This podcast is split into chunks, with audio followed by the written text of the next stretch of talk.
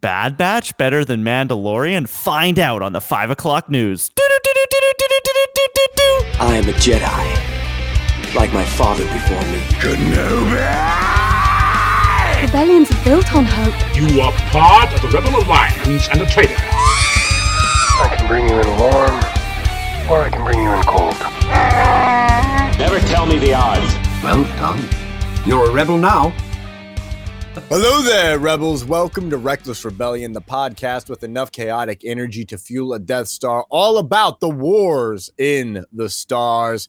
I'm your rogue leader, electrifying force sensitive, native to Niamos, Thomas Carter Rochester, and I'm joined by the greatest minds the rebellion has to offer. Up first, our master of chaos and pod racing enthusiast, king of the Hoth, the Klein Felt. Thomas, can you hear that? Can you hear that? She's purring like a nuzzle shrew. uh, Scarif Native and Anakin's favorite Padawan, Jack Son Vil. Pew pew pew pew. Can I start getting introduced before Klein? Because I just don't know how to follow him up sometimes. like sometimes it's because his down. was too good, I- I- and other times it's it as because we were I just coming in. what? As we are coming in, I was like, "Oh shit!" I wrote something down. Like I need. I pulled it up on my phone, like My the line God. from Mando yesterday. She's purring like a nuzzle shrew. You hear that, Mando? Yeehaw! Oh my God. On today's show, we're going to cover the latest, eh, which is uh, like a smorgasbord of news in the Rebel Report. We're going to touch on the Bad Batch and we're going to decide if it's better than the Mandalorian's episode this week. But hey, guess what? The Mines of Mandalore and the Mandalorian delivered. We've reached Did they? our goal. And now, what the frack are we going to do? We'll find out. But before all of that, let's uh, check in with the smartest execute order 66% of this podcast. Jack Jack, how you doing, buddy? doing good. Busy day, very tired, but uh, I always love talking Star Wars, especially with you guys. It's like a it's like a breath of fresh air coming on this podcast and speaking with you guys. E- Except when Klein is trying to overhear and like bash the Mandalorian season three, episode two, just having darkness issues. But whatever. I guess you guys More like the into that. mid DeLorean. Am I write? Oh, My God. Get the fuck out. go right for IGN, you nerd. Oh, Maybe. Uh, okay. Sure. I, if there's if anyone listening, Uh, oh but, God. but yeah, I'm here. tell We're me where to the send a cover letter. IGN.com or IGN Oh. at IGN.com. That's what I- HR at IGN.com nailed it. Nice. I've been watching Rocky uh, a lot today. and the past. I did it. um, I love these movies so much, and rewatching some of them, I forgot how like the little lines that Rocky says when you think about him, you just reflect and go, "What the fuck did he just say?" Like it, it- he just says the most nonsensical stuff that makes no sense, and I forgot how much my dad and I would like laugh at his lines and the way he would deliver them, just because it's so totally random.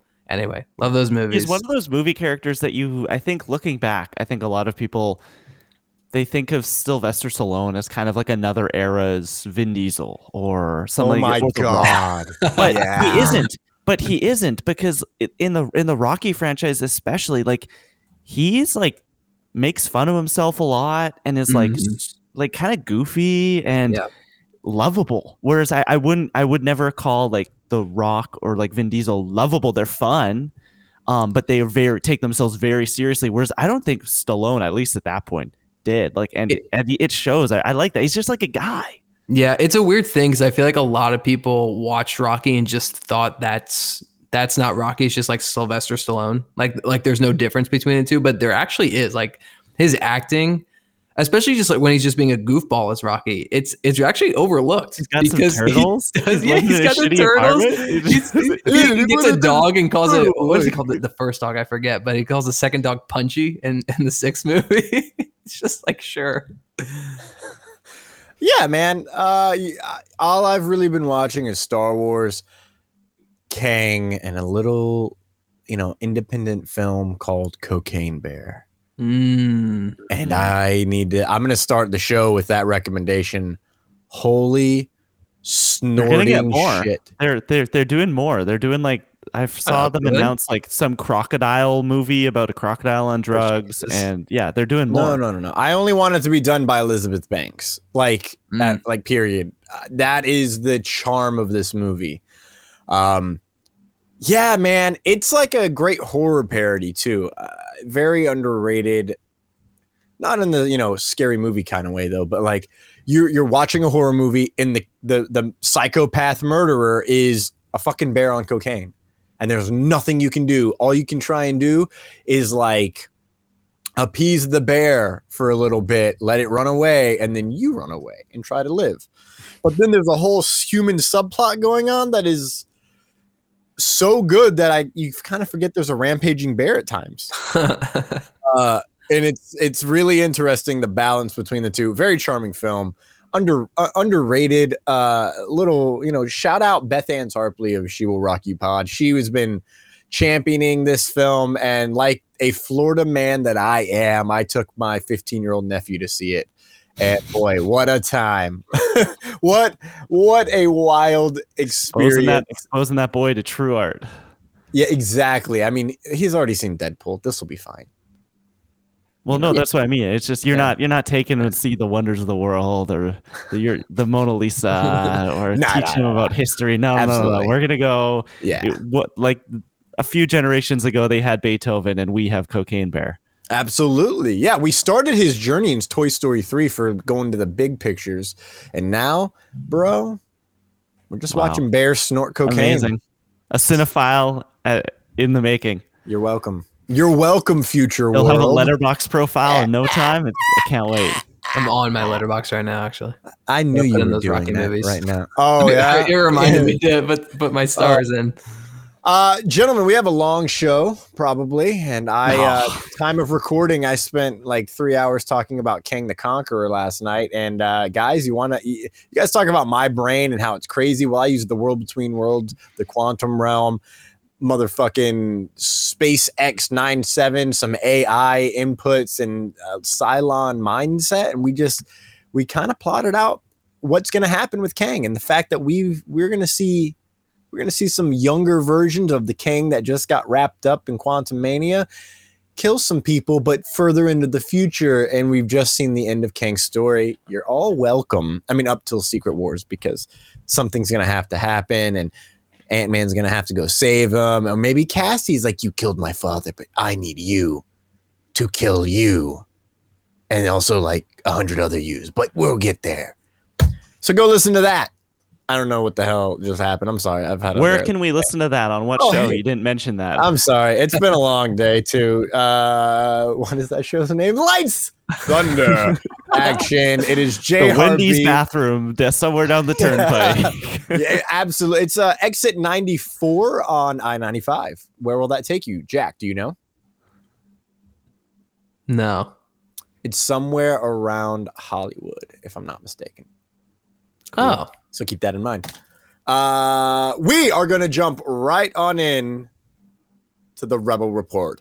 News, news, news, news, news, news, news, news, news, news, news, news, news, news, news, news. Change it up. you can't change it up on me like that right before I gotta talk.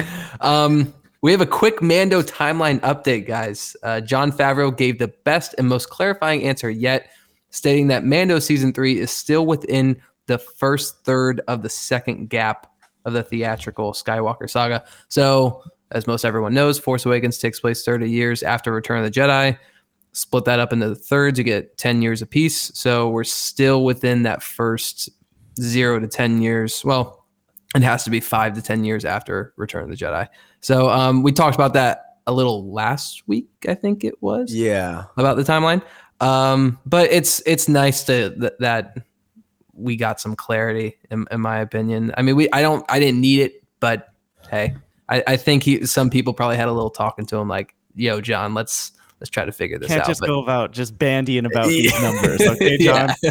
it's it's serious. Uh, Yeah. Thomas, you look very confused, my man. That math doesn't work out, man. Like, How? does did he rescind many years for that one part that he was talking about of season one and two specifically being? No, he hasn't years? rescinded anything. I don't think he hasn't rescinded. He's all over the He's- place, He's dude. just kind of, dude. Does he doesn't? I don't know if he knows what year it is right now. I think he's just, it's jazz, man. He's just figuring it out as Okay. he goes. That's fine. I'm okay with that. As long as we're within that first 10 years, everything makes a lot more sense. Um, It's at least seven to ten. At this Skywalker point. shows up in Yeah. Mando season four, it's gonna break everyone's brain. What's going on? Does I think Mando even take time place jump. in the same alternate reality as the Skywalker saga? Stop it, you.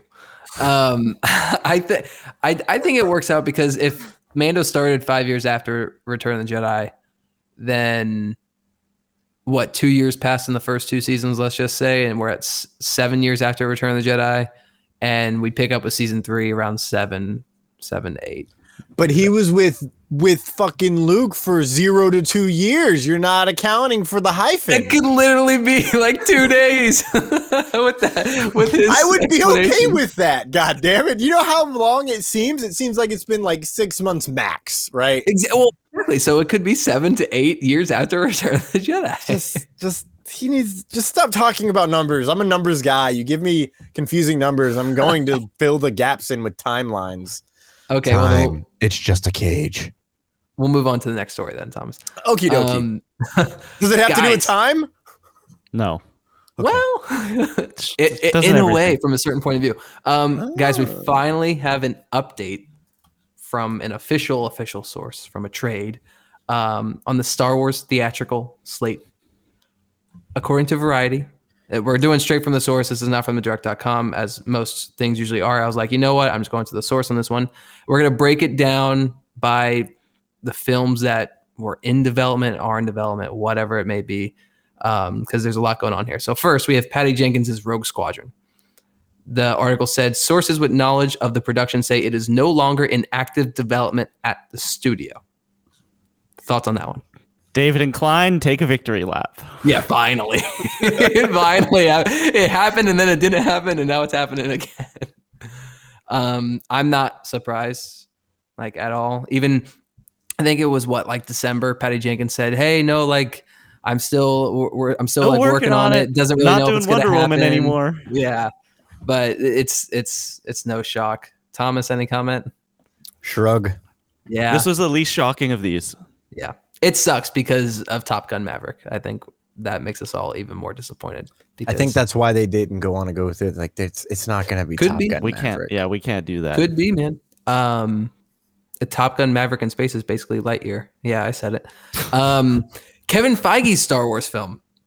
Also, no Yeah. longer in active development at Lucasfilm. Deadline clarified, though, that the project is not dead, but rather is simply not in active development at the moment, likely due to Feige and Waldron's MCU commitments. Quick question for you, MCU peeps. Um, I, I like the MCU. I just don't keep up with it that much. You're a hater. Just say it. I God, it sucks. Fuck Phase four is the worst thing ever. Marvel's dead. Ugh. Um, is Waldron writing? I know he's not Yeah. writing Kang Dynasty. Is he writing Secret Wars? Oh, Yes, I Yes, do he believe is. he is writing Secret Wars. Yeah. Yeah. Okay, that that definitely explains it. So I believe Deadline when they say like when they add this comment of like, hey, like it could still happen, but but especially with all the backlash that the MCU is getting from some people who you know aren't really like you know are are just haters and, and just want to bash stuff. Other people, I think, like myself personally, have legitimate uh, gripes with the direction since I guess like 2021, since 2022. Endgame. Yeah, but I- I mean that's where I was speaking. Me personally, I actually liked 2021. Well, no, it's not like Marvel, it- it's but, it's but yeah, not but bad. overall, it's just it's the mixed. watering down of the brand almost, and Yeah. like they're Disney as a whole, from a Star Wars and a Marvel perspective, are kind of in a mode of Mm. figuring out what each thing is again. If that makes any that sense, makes sense.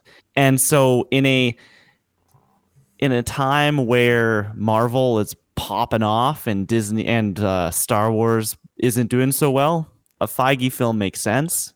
But right now, Marvel needs its daddy, and so Big Daddy Kev Kev is gonna he'll deliver on that end.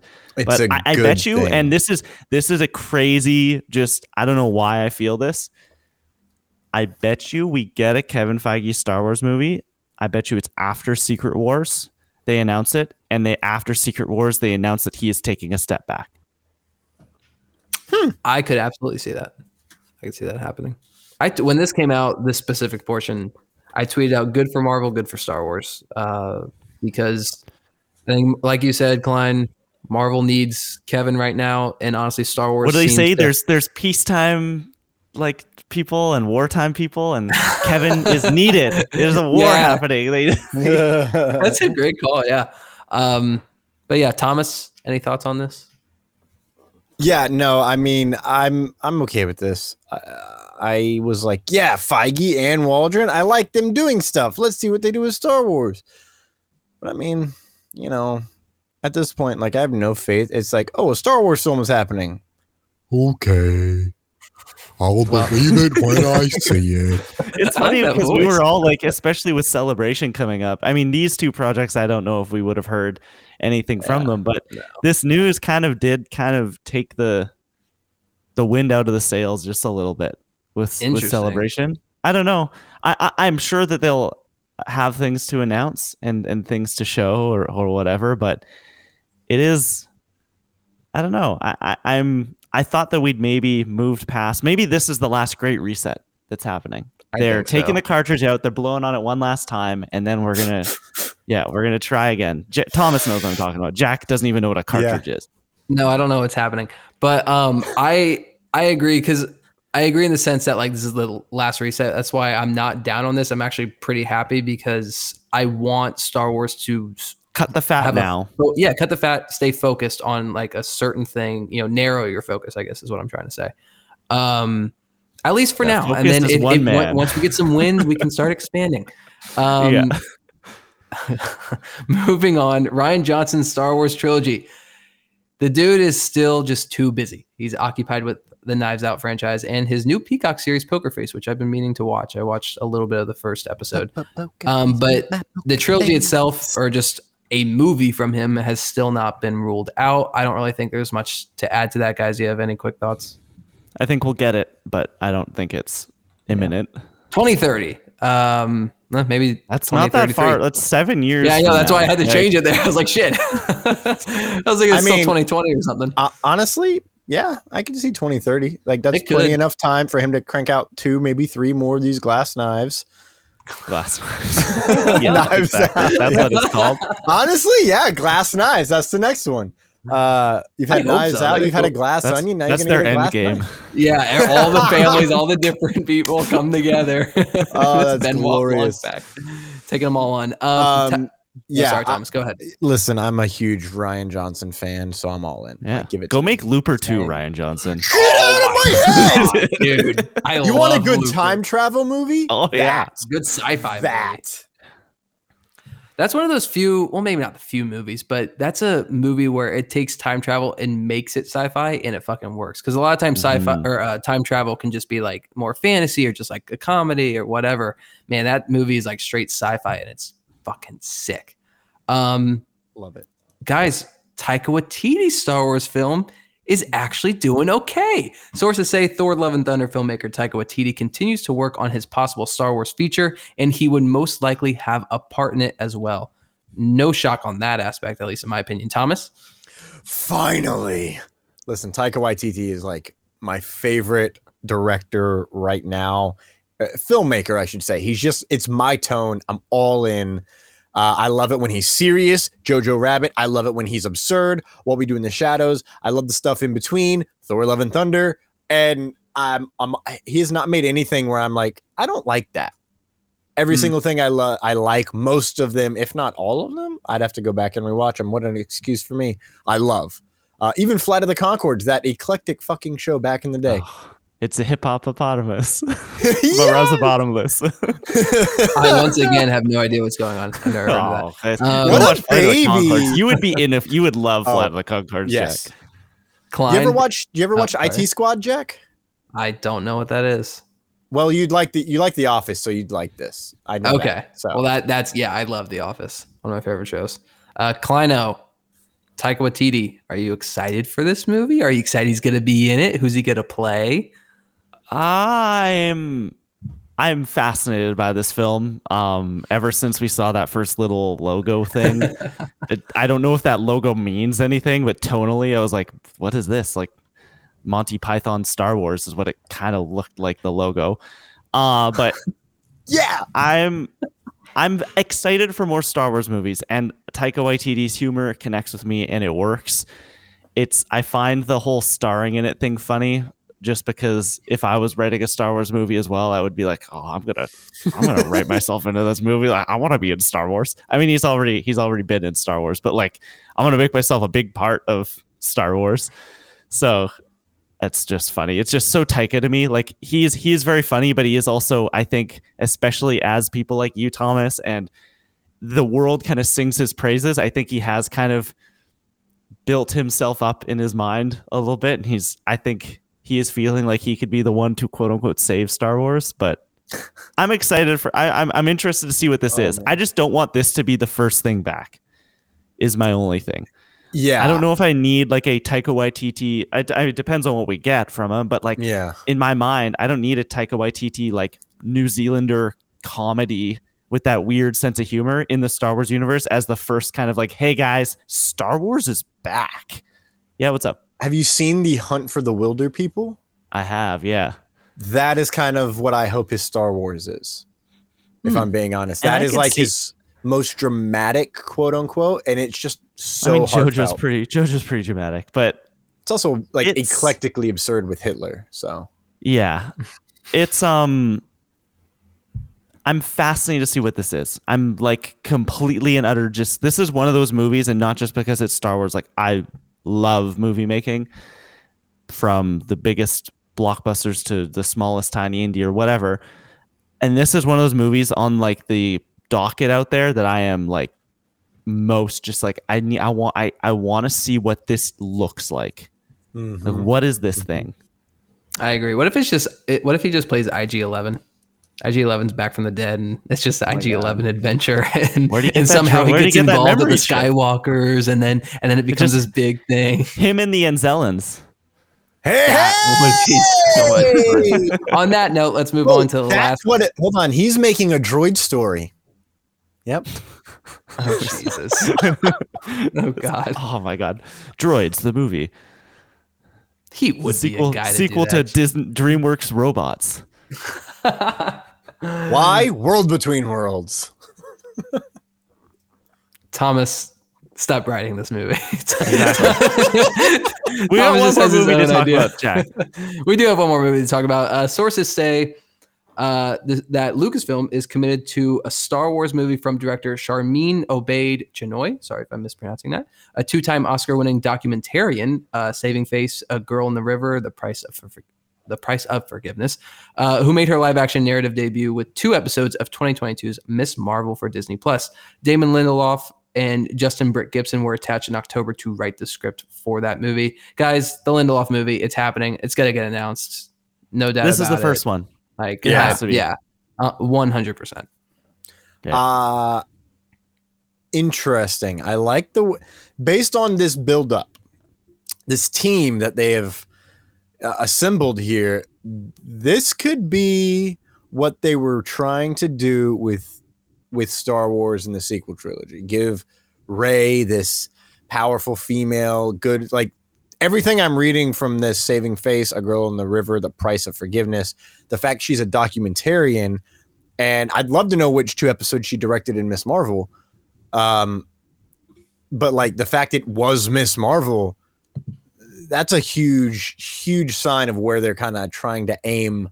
I think for landing a tone, and I'm all for it. I am all for that. This sounds amazing. Um, can I buy tickets now? Yeah, it, and Lindelof's writing it. Like like come on. I'm just like I I huge like I cannot sing HBO's Watchmen's praises like more. It is so good. And the fact that he's writing a Star Wars movie just makes me so exciting or so excited because the Watchmen series isn't a retelling of the Watchmen graphic novel. It is essentially building upon that graphic novel and modernizing it and building essentially a sequel to that within this world. And that is exactly what Star Wars needs right now is they need somebody to go and take this source material and not exactly adapt it, but take this source material and create a something that is modern for our times in this world, in this mm-hmm. universe, and have it connect back, have that connective tissue. And like I just I think he's the perfect fit for what they're needs what they are what not what they're trying to do. I mean, they are trying to do it, but what they need someone to do and I just I am so excited to see what he does. And yes, the I mean Miss Marvel is just fantastic. So I am very excited about that as well. Uh, I agree. Um, guys, real quick, very, very, very quick. Any Beetlejuice fans here? Yeah, Sure. I saw I Jenna don't- Ortega news break. Yeah, she's she's gonna be in Beetlejuice 2 playing uh, Lydia Deetz's daughter. Didn't know if you, that you guys cared about that. I've never seen the movie, but I know they're big fans of that thing. So, um, just want to throw that in there since we're in the Rebel Report. Might as well. Um, Jack, Also, you've some never Blade seen Runner it? news. There's some Blade Runner news. Blade Shut Runner up, really? series. Yeah, Blade Runner series coming. f- Um, Nuh-uh. with- Live action or anime? With, Jo- with Jodie Comer. Shut Who's the gonna- f yeah. up. Hell yes. Oh my god. I'm wet. That's Fuck awesome. the Rebel Report. Jesus. Like, this, this is the Rebel Report. This now. is Oh the my Rebel Report. We're going I off the you such a rails, baby. Blade Runner guy, Jack. That's you got excited when I said that. Oh, dude, I love Blade Runner. One of my favorite movies. hell yeah! And, tw- dude. and How do you feel- 2049 is yeah, sick. dude. Oh. Denis Villeneuve. Oh my god. 2049 fucks. I, I like Blade royalty. Runner, but like you talk about dark, that movie is dark. I can't see shit in that movie. I- However, Yes. Blade Runner 1. Yeah, Blade Runner 1. However, it also has Edward James Olmos. Yes. and everybody loves Admiral Adama in this world. You know, I've met that man. He's a great man. Ooh. Not an I- interesting man, a great man. Thank you for clarifying. I love the first Blade Runner. One of my favorite movies of all time. That ending scene, like Tears in the Rain, it it God, it gets me every time. Uh, ugh, fucking Jeff Sneider's just dropping all these damn scoops. PTA's next movie. Rumor on that. I won't. I, I won't get into it. I gotta focus There's on the James Report. Bond news. You Yeah. do. Don't worry. I can All give you time happening. later when we get to the Iger stuff. Uh, Thank you, thank you, Thomas. Um, moving on. This is a this is another quick one. Uh, we're finally moving away from the theatrical sl- slate update. Um, for now at least. Um, moving on though, Ahsoka. We got Ahsoka release schedule update. Uh, per report from Variety, Ahsoka. I guess this was the same report actually, since it's from Variety. They probably mentioned it somewhere. So never mind. Uh, Ahsoka is set to premiere on Disney Plus in late summer, August or September of 2023. Uh, this new release date window is a bit earlier than what fans have been expecting ever since lead star Rosario Dawson said that Ahsoka will probably be released in the fall after providing fans an update about the Haunted Mansion reboot. Uh, so honestly, it just it's more up in the air to me. I do hope it falls in August or September because that gives a better shot for Skeleton Crew to still come out this year. Um, I don't know, guys. Thoughts? Let's go to uh, Kleino first. Um, No thoughts, I Thomas. agree. Uh, Okay. I, I I think we talked about it last week, or it was some other time, very recently, about this coming out and how everything's going to stack up. yeah, I think that right now, no one has any idea. Even Variety, even these big trades, I don't think anyone has any real. I don't even think Disney and Marvel or Star Wars, Lucasfilm have really a good idea of when these things are coming out. Everything is so up in the air right now with the way that they are just walking through the cornfield and just slicing things down and maybe moving stuff like what if season 2 like 2 years like it's just things are so up in the air right now that I'd love to see it this fall. I also wouldn't be surprised if Ahsoka closed the year in like Mhm. December Mhm. and we only get Mando and Ahsoka this year, I guess with Visions in the middle. But that wouldn't surprise me really at all if if this was to get moved. It's just Disney right now is so like it's actually sh- shocking. Every morning it seems like I wake up and there's some new rumor or some new announcement that this is getting moved, that's getting moved, we're doing this, we're doing this, we're doing this. And so yeah, I would love it for August, September, maybe even October. give it that But- Andor slot. So yeah, middle of October into like It was September. It was end of September. was it September? I guess Yeah. I always forget that uh, Andor was much longer than all of these other series. Yeah, that's right. Uh, Thomas. I love this because if they start, say, August, we don't know when Loki. I just don't know where Loki season Let- two is. let- That's yeah, the thing. That's Let me finish because there I got more confusing timelines to fit in here for you. Oh yay! Yes. Loki, we don't know when Loki's supposed to drop, right? But it needs to be, in my opinion, May, July, because it's going to be six episodes, six weeks. I don't think it's least- I don't. I think that was the plan, but I think they're moving that now. Well, if they do, they're fucking themselves because the Marvels comes out in November. And you mean to tell me that Secret Invasion has no ties to the Marvels? With so, but Secret Invasion's before Loki. no, not Yes. necessarily. No, Secret Invasion's supposed to supposedly be like May. Allegedly, but then they came out and said Loki's probably going to be the first one up. And it seemed No. to. What? No, Re- Are you telling me that there's no report recently saying Loki is now going to be the first thing we see this year on Disney Plus from Marvel? I'm like I'm like 99% certain. 'Cause I know Research they- department. They were literally like, I know they said Secret Invasion was spring of this year and Loki was summer, but then Secret Invasion lost its designation and just says 2023, while Loki still allegedly says summer. However, regardless of that fact, Secret Invasion has to come out before the Marvels, I think, because I think there's a big tie-in going on there. Um, and I I really, really, really don't give a fuck about Skeleton Crew right now. I know everybody's shocked. Stranger Uh, Things in space. Yeah, man, but like if we're gonna deal with the the the swamp thing monster, like do Oh, I yeah. actually care? You know what? Mandalorian Oh, season yeah. three probably kills everyone on that ship, and then it's children surrounded by ghosts of these pirates. And then it's like the I don't know that Pirates of the Caribbean movie where they have ghost ships and shit. I don't know. I didn't watch that. That's series. every Pirates of the Caribbean back. movie. Well, there you go. Glad I didn't watch one of them. I didn't include this in the news because I don't. I like to stay away from some stories that might have to do with like plot, upcoming plot stuff. But it's not a big deal. Yeah. So for those that don't know, the the swamp pirate, swamp thing pirate at the end of Mandalorian season three, episode one, is apparently supposed to be the villain for Skeleton. Yeah, that's kind Um, of the vibe I got. But watching by the way, Thomas, I don't know if you read it. I think it's making Star Wars has, you know, he's like the scooper of like releasing like plot details about all these Star Wars shows. I don't know if you read those about Ahsoka, No, I did but not. Okay, there there are some.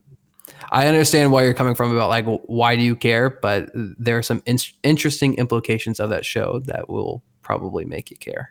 That's all I'm About say. Skeleton Crew. Yes. That's all I'm gonna Is say. it just a code name? Are we gonna be No, like no. ghost ship? Like ghost name. ship? Oh my God. Here he goes. Okay, Is- no, no, I didn't mean Is like that. Jason Sindula leading this show?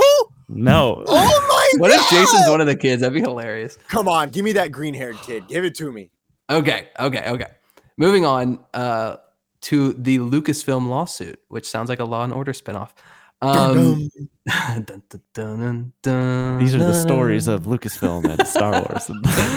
I forget that. I, I I've never seen an episode of Law and Order, so I'm just Really? off memory. yeah. Congratulations, Man, I, That's ju- I would just watch that with my mom when I was young. Um, according to an exclusive report from Deadline, Lucasfilm is facing a lawsuit from producer Karen McCarthy after she was hired to work on Disney Plus's The Acolyte last year, only to be fired from the project weeks later.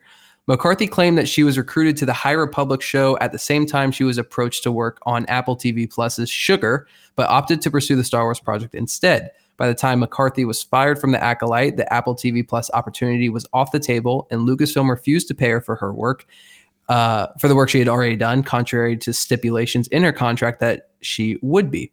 The lawsuit filing explained the reasoning behind the suit as bad faith and wrongful termination cost the producer of significant employment and income that would have come with it. After opting for Disney Plus's The Acolyte over Apple TV Plus's Sugar, it's a lot of pluses. McCarthy began working on April 7th, 2022 under broad under a broad strokes agreement from Lucasfilm VP Physical Productions Candice Campos that noted various financial allowances which were received by her agent on April 11th.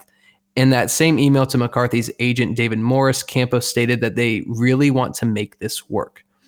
However, two weeks later, and without any given reasoning or justification, Lucasfilm informed McCarthy that it wanted out of the deal, stated in the 12 page lawsuit filing in LA Superior Court. This left McCarthy without either deal, although she had an expectation to still be paid for her weeks of work on The Acolyte.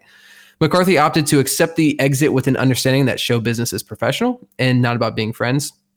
But after requesting to be paid by Lucasfilm, the studio denied there was ever an agreement, something that McCarthy disputes, as explained in the lawsuit, which I will state here. Quote When McCarthy went to Lucasfilm and requested to be paid, Lucasfilm denied that they even had an agreement, even though one, they had made their offer containing all of the material deal points. Two, McCarthy accepted that offer. Three, Lucasfilm had McCarthy start right away. And four, Lucasfilm sent to McCarthy a memorandum of agreement memorializing the terms, including that McCarthy had already commenced working. The Star Wars studio offered to pay McCarthy $5,000 for one day's work. Jesus. However, she opted to deny that offer and pursue the lawsuit to hold Lucasfilm accountable for its egregious breach of their agreement. Uh, a lot there. I wanted to explain all the details so everyone could get the full picture. Uh, Thomas, Yes. you, you're in show business, man. You've been in a movie. Like a movie movie that you see on the, on the big screen. On it's the screen. it's a real movie. Uh, um, I want to get your thoughts on this first, uh, just as someone who is an actor and has been in show business. Uh, your thoughts on this? Obviously, look, w- we don't have like the firsthand information of seeing all the deals and the stipulations. That's the big thing here. But according to this information, what are you thinking? Uh, I'm thinking that I'm really glad I read this last night. To be honest with you, this was not, I, it popped up on Twitter, and I was like, "What the fuck?"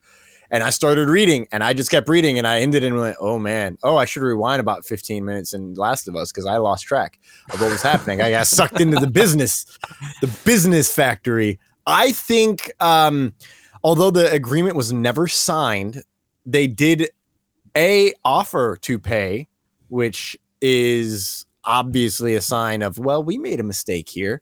Um, and if they're offering to pay a specific amount for one day's work, then the I don't know if you had it in here, but there's like she worked about three weeks on producing this, scheduling stuff in Europe where she has contacts um, and already set up um, like a, a temporary stay over there because that's where production was going to be filming. And, you know, normally you got to kind of be there to run the show. Um, so she had about 21 days, you know, calendar days of work built into this. So if they're willing to pay 5000 for one day's work, then they should be willing to pay 5000 for 21 days work. Um, so it's intriguing. Uh, It's this last part that I don't remember reading last night. It might have been because I was watching The Last of Us.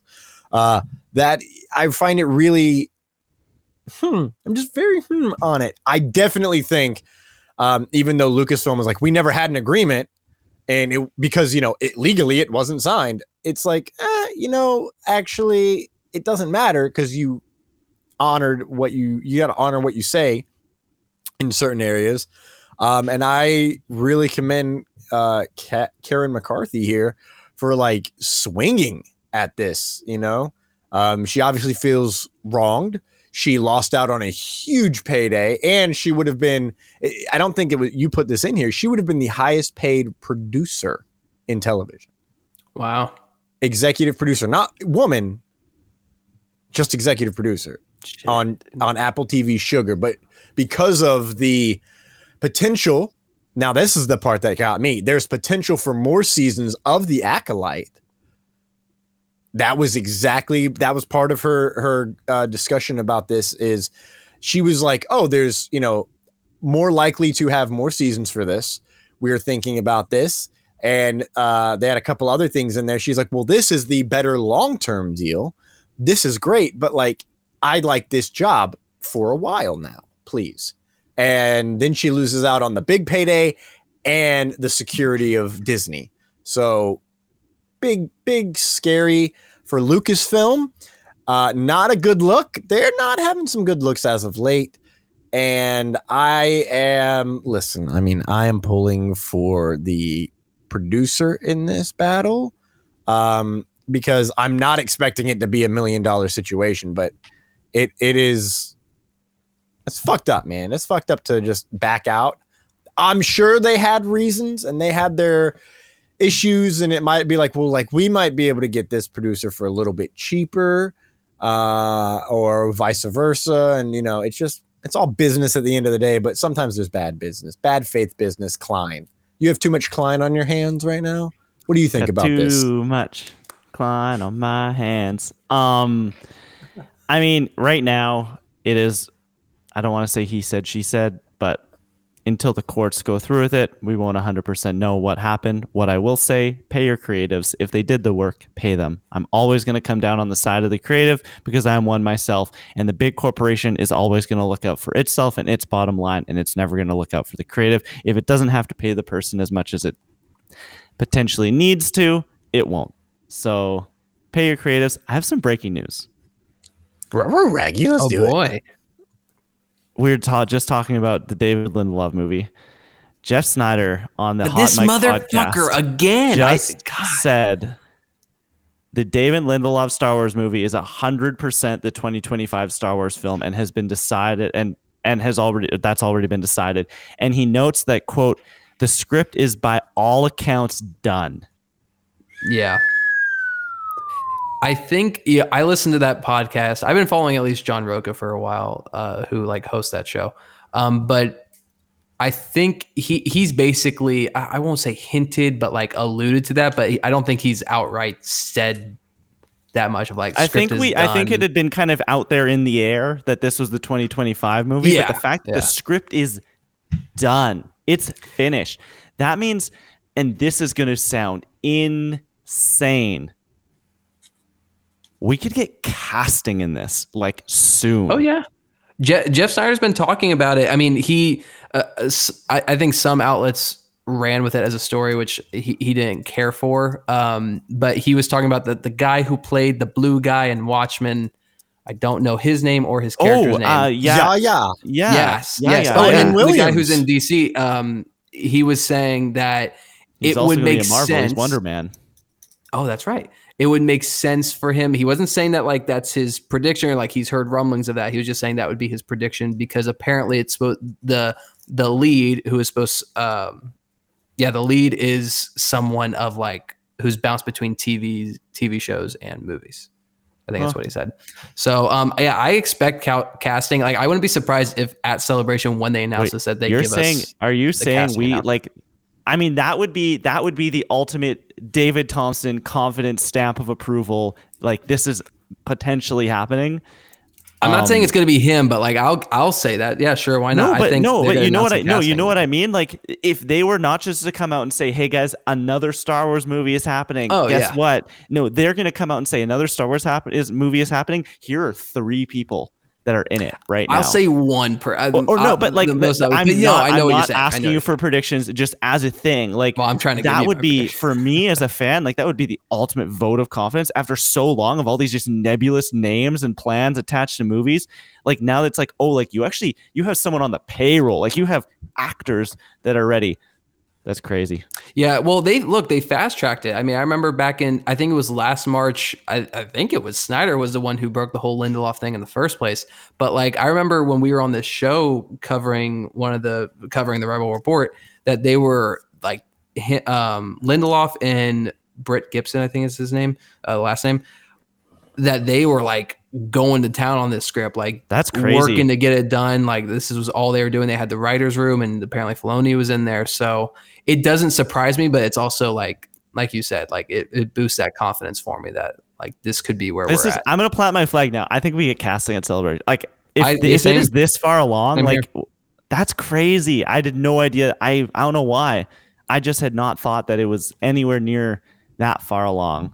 Even if it was the 2025 movie, I would have thought, oh, maybe we'll hear something by the end of the year. But like we're gonna hear something in that's like celebrations like a month away. yeah. Uh, Thomas, what were we thinking? Yeah. Let's let's do it. I'm all in. Uh give me this. Cast me in it, please. I don't I Cast you in it. Retweet. you bounce between TV and movie. Are are you? Who have you been talking to? uh God.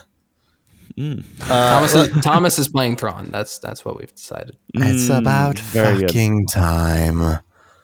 Uh Jack, let's move on to our next story. I think we yeah, have like we gotta eight we more. gotta get moving. Yeah, you, you have So you have much. responsibilities. We can, so- I think, burn through like these next few pretty quickly. Like, Yeah. guys, guess what? Mandalorian next episode gonna be long. I, just, I just put one out there. Klein is already already reading my brain. Um, the man, the mythosaur, the legend himself, Bob Iger, has broken silence on Star Wars' theatrical future. Disney CEO Bob Iger was present at the Morgan Stanley Technology, Media, and Telecom Conference where he spoke on why Lucasfilm is taking so long to start making the next film in the Star Wars franchise, with the last one, The Rise of Skywalker, having released all the way back in 2019.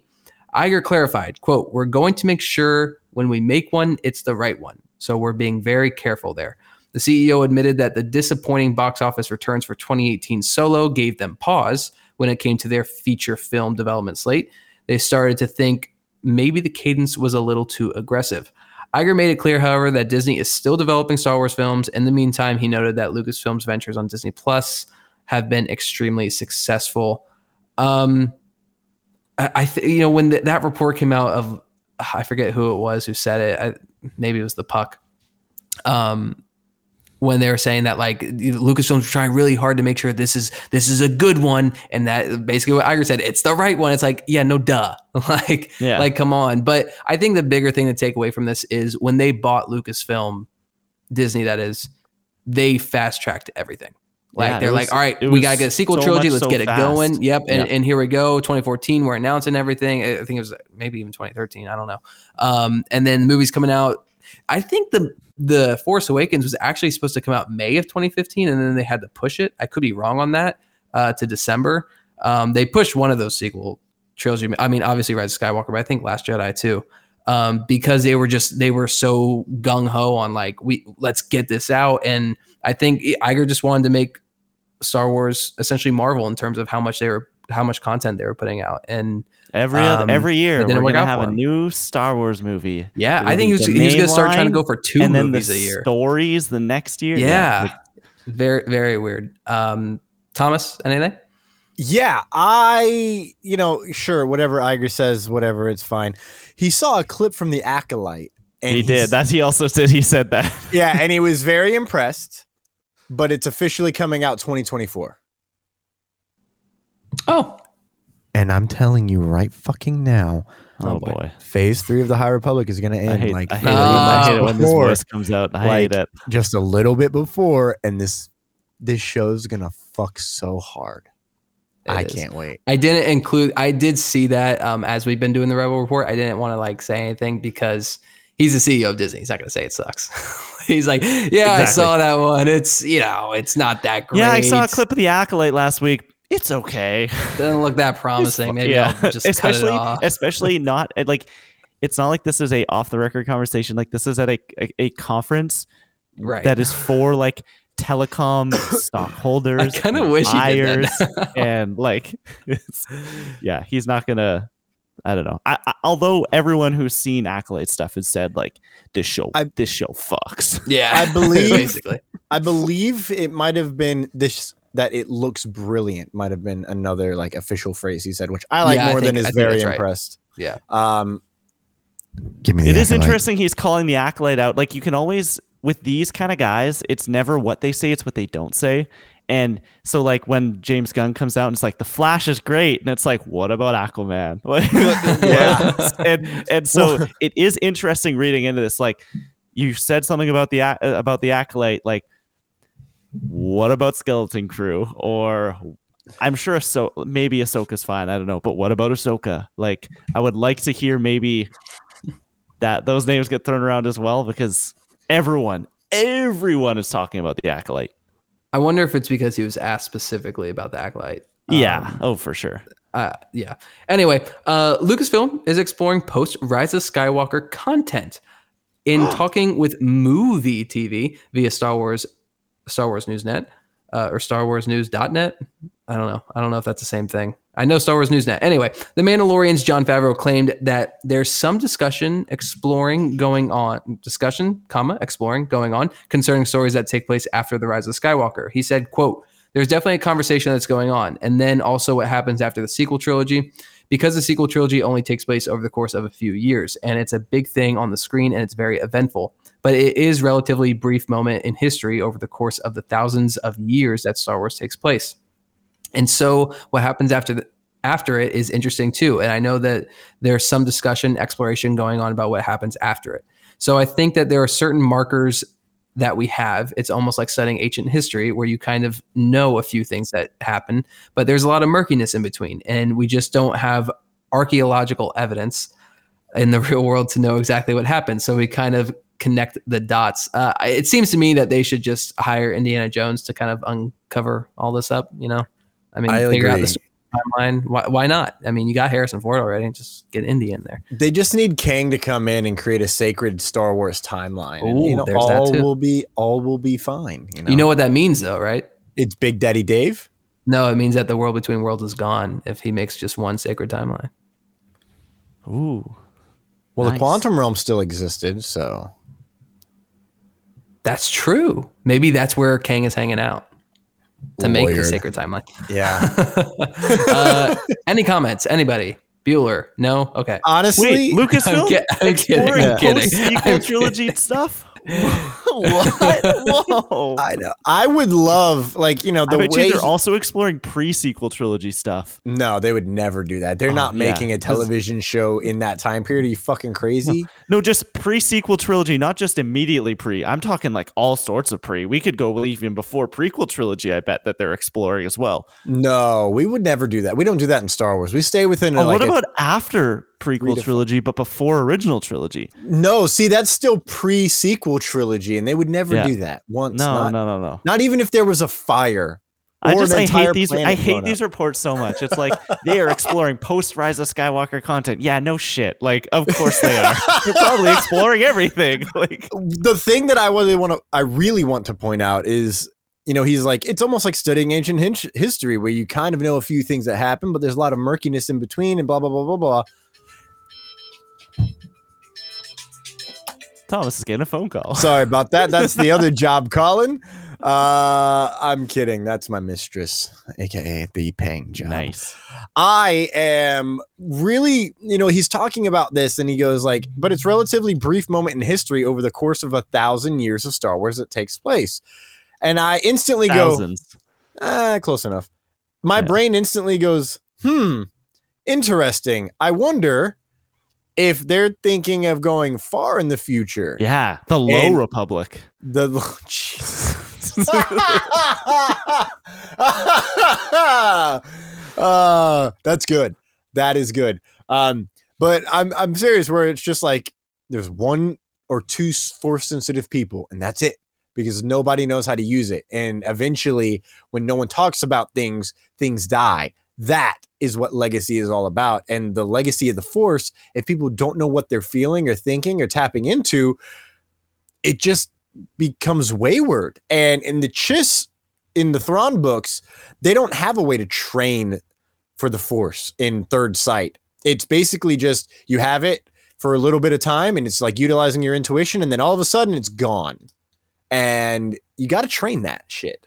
So it'd be interesting to see if they ever go like post-apocalyptic Star Wars, if you will, like that far in the future where everything's kind of falling apart. And That's it what they should have saved the uh like the Force Awakens subtitle for is that that exact movie that you're pitching right now. Yeah, that is. Yeah, I mean that'd be awesome if they did that. All right, Jack. And Okay. so- The Mandalorian's next episode, episode three of season three, is a long one. Thanks to a recent post from Cryptic HD Quality, fans now know the runtime for The Mandalorian season three, episode three, and it will set a new record for the Star Wars Disney Plus series. The Mandalorian's chapter 19 will run for 56 minutes and 11 seconds, excluding the dubbing and additional language credits that Disney Plus adds to its listed runtime, marking the longest episode yet for the show. Previously, the record for the longest episode was held by the season two premiere, The Marshal. Great episode, by the way, uh, which introduced Timothy Olyphant's Cobb Vanth and ran for 51 minutes and 47 seconds. Holy shit. So, rough, like four minutes, I would say, longer is episode three of season three. Um, oh, well, yeah, here it is. I see sometimes, guys, my brain skips ahead before I finish reading. And what do you know? The rest of this was exactly what my brain said. Uh, but, guys, long episode coming next week, longest one yet. What's going to happen? But What's spoiler happen? free for episode two. What's gonna happen? I don't know because I thought the whole season uh, of this season, season three, was going to be what we got in one 46 minute episode this week. So I think I have was no the clue. only one that didn't think. I did think. I did think it was gonna be like half the season, but yeah, season two kind of threw us for a loop. I feel like. Season It three, did. you mean?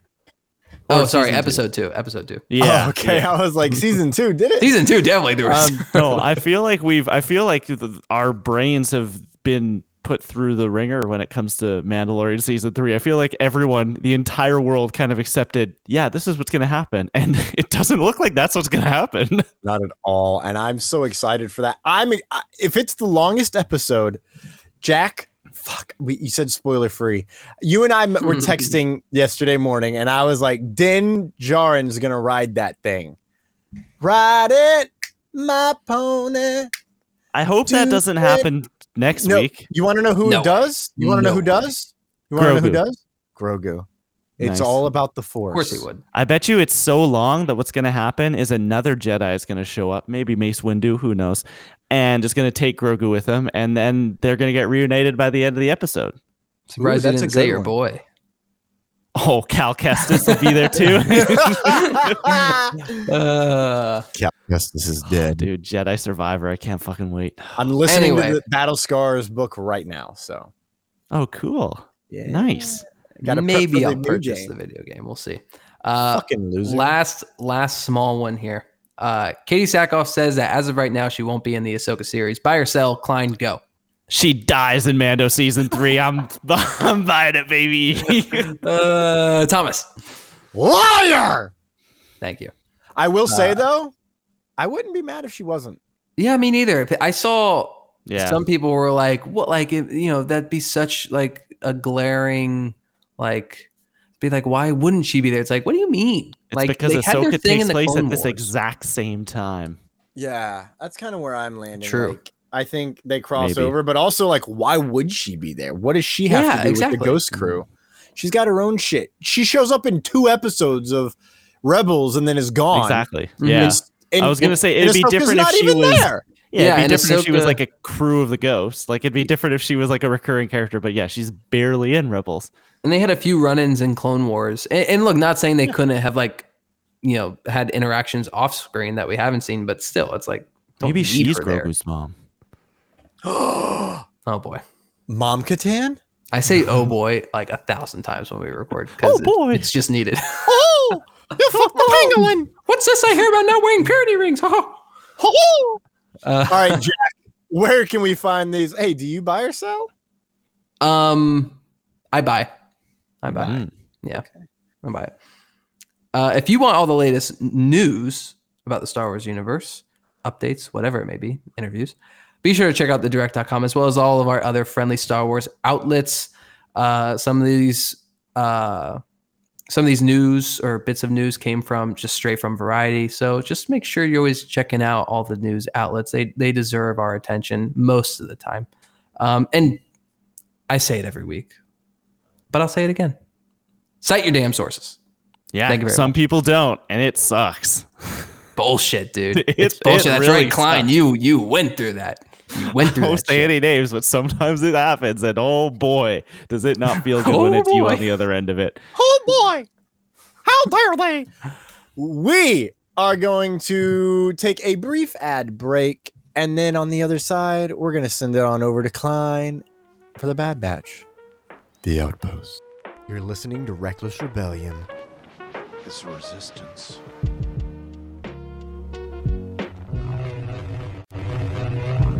And we are back. Wow, what a great ad, guys. I'm so happy that we did that. That was an amazing. I'm so happy Coca-Cola is sponsoring us. Oh, I know. Coca Cola Cane Bear is also going to sponsor us next week. I, uh, spoiler Awesome. alert. Let's go ahead and send it on over to Klein for the Bad Batch in our. Flagship topic. Yeah. Um, yeah, just a couple of bad boys talking Bad Batch season two, asking the question: Is Bad Batch better than the Mid DeLorean? I am not sure. We will have to find out. Season two, episode twelve. Yeah, is that like your like like Migos? What do they call it when they not improv when they in the rappers when they like? Man. Oh my god, know. Jack, you're a big hip hop head. I know it. You know, you know when I'm they're Polka rapping. lines. and No, they go like, I yeah, am not a hip hop head. uh, skirt, Like skirt. Yeah, I forget what those are called. Anyways, someone Master Cookie 23 is listening to this right now and going like, "Guys, it's this." Uh, but yeah, season 2, episode 12, The Outpost. We've been cutting down on the recaps for Bad Batch a little bit because we've been doing Mandalorian stuff and I don't want to say that Mandalorian is on a higher tier than the Bad Batch, but in the general consensus it is. And that is a shame because animation is a justifiable medium as well. But we'll get into what happened this week in episode number 12. Basically, this week, we went away from the batch. They were gone. We were hanging out with Crosshair. He is sent on a mission with a just the worst empirical, empirical, empirical Empire Imperial. Oh, lieutenant. Imperial. Uh, they're sent to this desolate outpost with this lieutenant uh, on this very cold, wintry planet where they meet a few remaining clones. And this empirical lieutenant hates them. He's like, We've moved on from you. You guys are used goods. We don't need you around here. And they're protecting just like a whole bunch of supplies. And they are basically going to be there for, I think, four or five days until a supply run comes and they pick up all the remaining stuff and then they're going to be done. They're going to be decommissioned and will be forced to retire.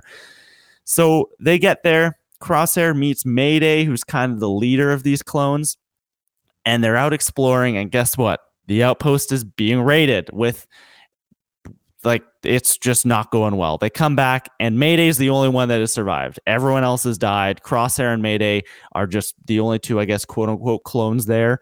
Um, and the lieutenant officer is just being a jerk, and he's like, they took supplies. What are you doing? And so the two of Crosshair and Mayday are sent on a mission to get the supplies back.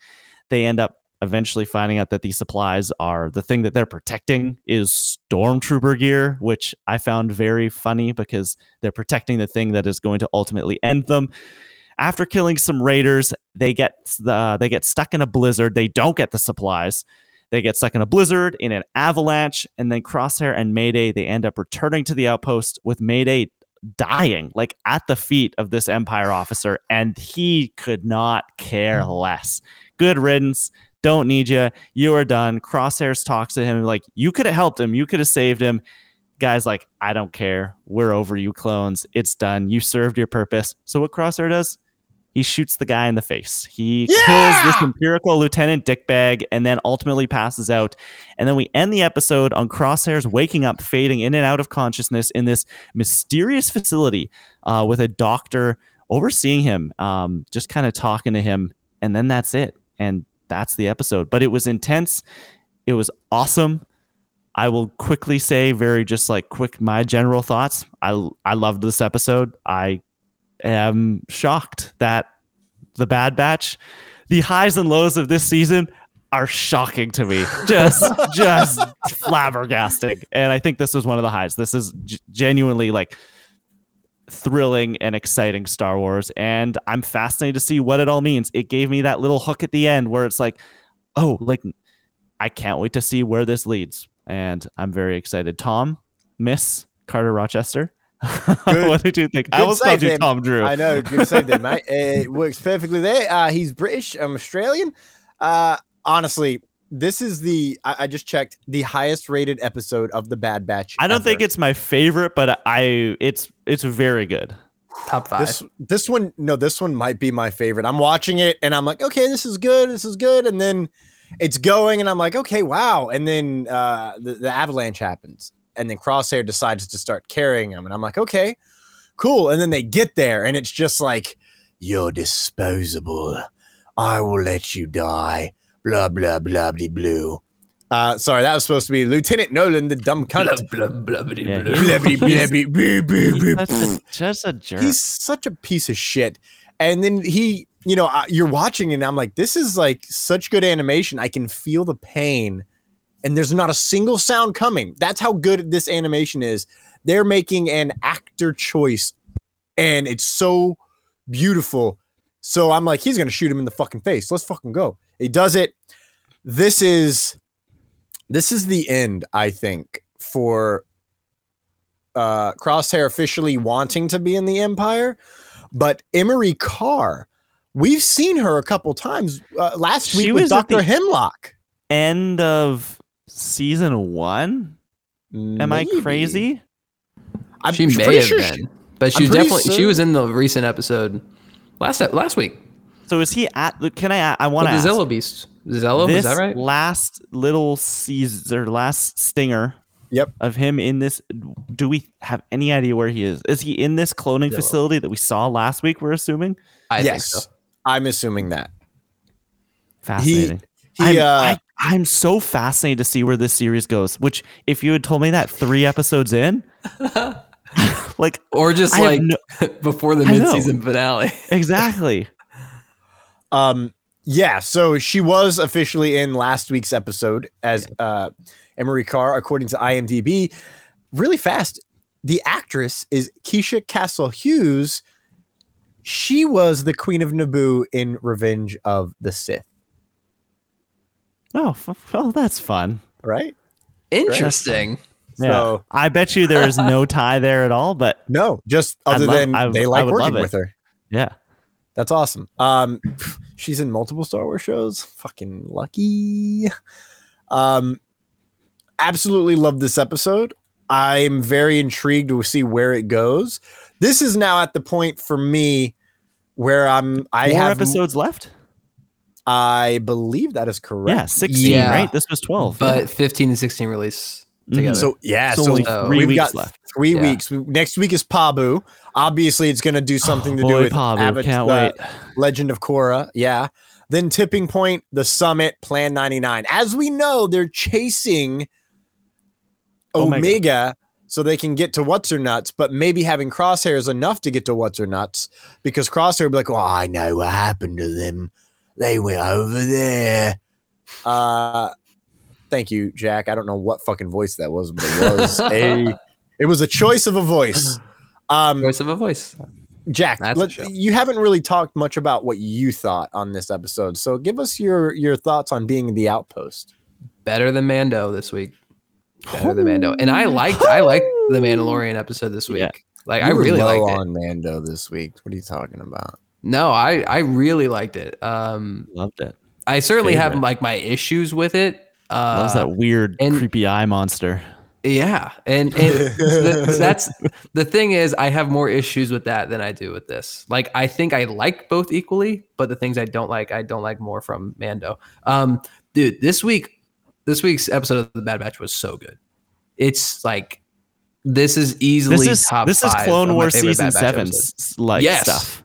And this is this is more of what I thought we were gonna get in season two, especially the tone. Um, but it, there was just a lot of other stuff in between thrown in there because why not?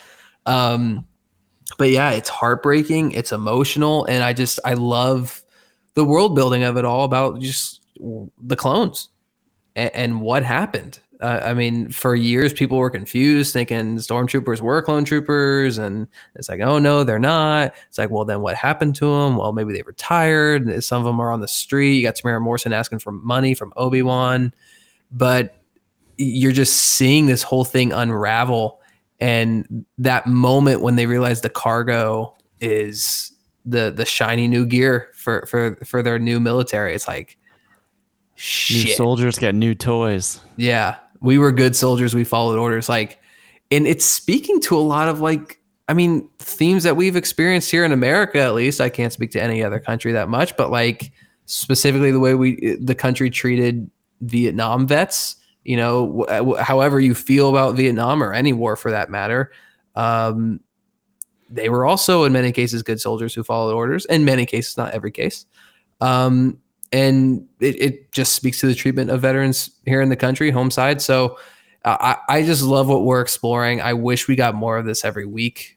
Um, but I, I, I guess this is the second crosshair episode, really. This Yeah. season. And the other one was very similar in tone. And I, it's like, man, just stick with this. I hope they stick with this from here on out. I'm sure we'll get some sort of episode similar to last week's with the Zillo Beast. Um, but even that was a little bit better. Even that was, I think, yeah, that was better than yeah. dredge racing or whatever they called it. uh, so so yeah, I I love this episode. Can I go ahead and give how many bad batchers I want to give? Yeah, let's let's get into it. Yeah. I'm gonna go 4.5 out of five Bad Batchers. Nice. Okay. Klein. I'm gonna say four. I think I'm gonna Um, go four and a half as well. Nice. I want to so go cool. five, but I don't know. I feel like Nothing is perfect, Thomas. yeah, that's kind of where I land, honestly. Uh, shout But out five out of Bearded five doesn't make it perfect. It just means it. Like I hate that. It's like nothing's perfect. So then you can never use. But this then how do you compare? How do you compare, Klein? Well, I, I don't know. I could If, if you have two if a five, out of five, things, but you jumped like out- one of the five out of five things better, then Yeah. it doesn't work. Yeah, it does. I, it can't. You can like two different masterpieces more or less. Yeah. But again, masterpieces again, I was just being dramatic. But I no, I when we're doing like a five out of five thing, I Yeah. I, I I I give leniency to that. But if you like, if you give me like the ten scale or the hundred scale, then I'm like, well, it's a seven point two one five out of ten or something like that. But with the bad batchers, we'll just stick with the five. Um, Yeah. I wish I knew. I guess maybe next week we'll go back and or I'll go back listen to the previous reviews and see how many bad batchers we gave each one, so we can kind of see. I think we've been sitting between that like two and three and a half so far. Like maybe Yeah. that duology of the midseason fa- finale. I think that would have. Although maybe Ooh, we missed. I wasn't. week. I wasn't here there. You guys, I think, did that week. I wasn't here. I would have given that like four point seven five. Yeah, it would have been a four for me. Maybe a four and a five, four and a half. I don't know what we. I, I don't think we gave. I don't think we did the numbers that week. I think Maybe we missed it, Thomas. Oh, the one where I wasn't there. No, no. No, I the one think where that you were there. you were there. We I did wasn't. the duology. I just don't think we scored it. The duology. That's that should be the title of the episodes. Duology. That Well, should have that's been what the it diet. is. It's there. It's like a tri a trilogy, triology. The triology. Okay. So yeah, Bad Batch. Only a few more weeks left. Very cool. Very good. Maybe we'll see Omega next week, but who knows? Maybe we just won't see her for the rest of the show, and it might be better for it. Um, let's move on. Do we want to take another break, Say, Thomas? Klein, say that again. Let's move on. I'm gonna do something. Okay, let's move on. To Mando. In our supreme leading flagship topic. Jack, Jack, we know you got to go, buddy, but give us your uh, numerical rating of your choice on The Mandalorian, The Mines of Mandalorian. Your Twitter review. Fuck. Fuck my. Tw- I don't even think I. gave Fuck it is to not a you. number, young man. What's your language? That's how much he Um, loved it. He just it's so hmm. high. Hmm. I will go seven point. I'm going to do a ten scale. Uh, seven point. Mm, three fucks out of ten fucks. I think I'll, I'll go with that. Wow. wow. Is that good? Is the more fucks better? More fucks is better. Hmm, Yes. Interesting. Yeah. Interesting. Anyway, boys, can't wait to listen to the review to hear Klein just shit all over the lighting in this episode. Oh God. Shit all over the Let's cinematographer. just stop. who Let's directed just this episode? stop. Who did the cinematography Stop filming things Mudbound, Dope, Yeah. Vale Okay, but did any of those take place in dark caves at night? Like, let's just stop shooting in dark Black places. From Panther. What are you on. talking about? From now on, let's just stop shooting. I, hey, you know what? I'll say it right now. I got lighting problems with Black Panther too. Okay, like let's just CGI broad problems with day- Black Panther. broad daylight, and that's it. Like that's all we. That's no more of this business of shooting in the dark. I don't like it. Look, I'm gonna get this out of the way, then I'm gonna leave. There, the lighting. There's no problem with the lighting in this episode. Klein just has the sunlight pointed directly at his TV, so he can complain later on in this in this podcast that the lighting is too dark. No, it's it's the sun. It's always been the sun. Klein, you're ridiculous. I also watched it at night. Uh, you Like I watched it a second time at night. Oh, how did that go? You'll have to listen to the episode to find out, Jack. No, fuck you. Seven point three bucks out of ten bucks. Fuck you, Klein. Thomas, I love you. Daddy O. Thomas is daddy. Pedro Pascal is not daddy. Thomas is daddy. You're goddamn right. You sound like Pedro. I can there. bring you in warm or I can bring you in cold. Not bad, That's my not my bedroom voice though, so there's that. All right, Jack, get on out of here so we can dive into the spoilers and We love you. and all the good things. Peace out, y'all. Love you too. And then there were two. Thank God we got Mando rid of that dead weight. And Cub. I know. God, I didn't want to carry him for the whole show. He stepped on a mine earlier. What the fuck? Uh, yeah, I know. Jesus. I know. You think under the snow you'd see it shining, but no, Mister, it's not dark enough. Just doesn't see the Let's big white in- snow. let's get Thomas. Okay, Mando chapter 18. What was it called? the mines of Mandalore. While you guys were talking, I was rewatching the season one, uh, the trailer, because I'm like, I, I feel like there's big stuff that we're missing, and we are. We're missing some big stuff uh, that is just there's eye candy in the trailer, but now has whole different meanings. The Mandalorian, chapter 18, The Mines of Mandalore. What are your general thoughts on it, Klein? Because I'm ready. I mean, the the the fucking plot is pretty straightforward. We only got five bullet points and then a bunch Yeah. of questions. So Um, my general thoughts.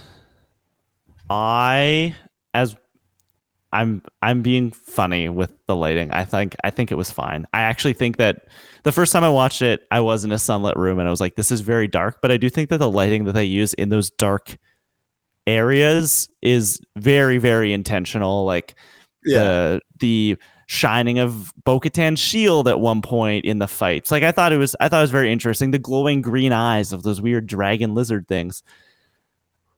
Um what I will say as a general my general feelings about this episode is I love being back in this world. I love being back with these characters. I love the Mandalorian so much.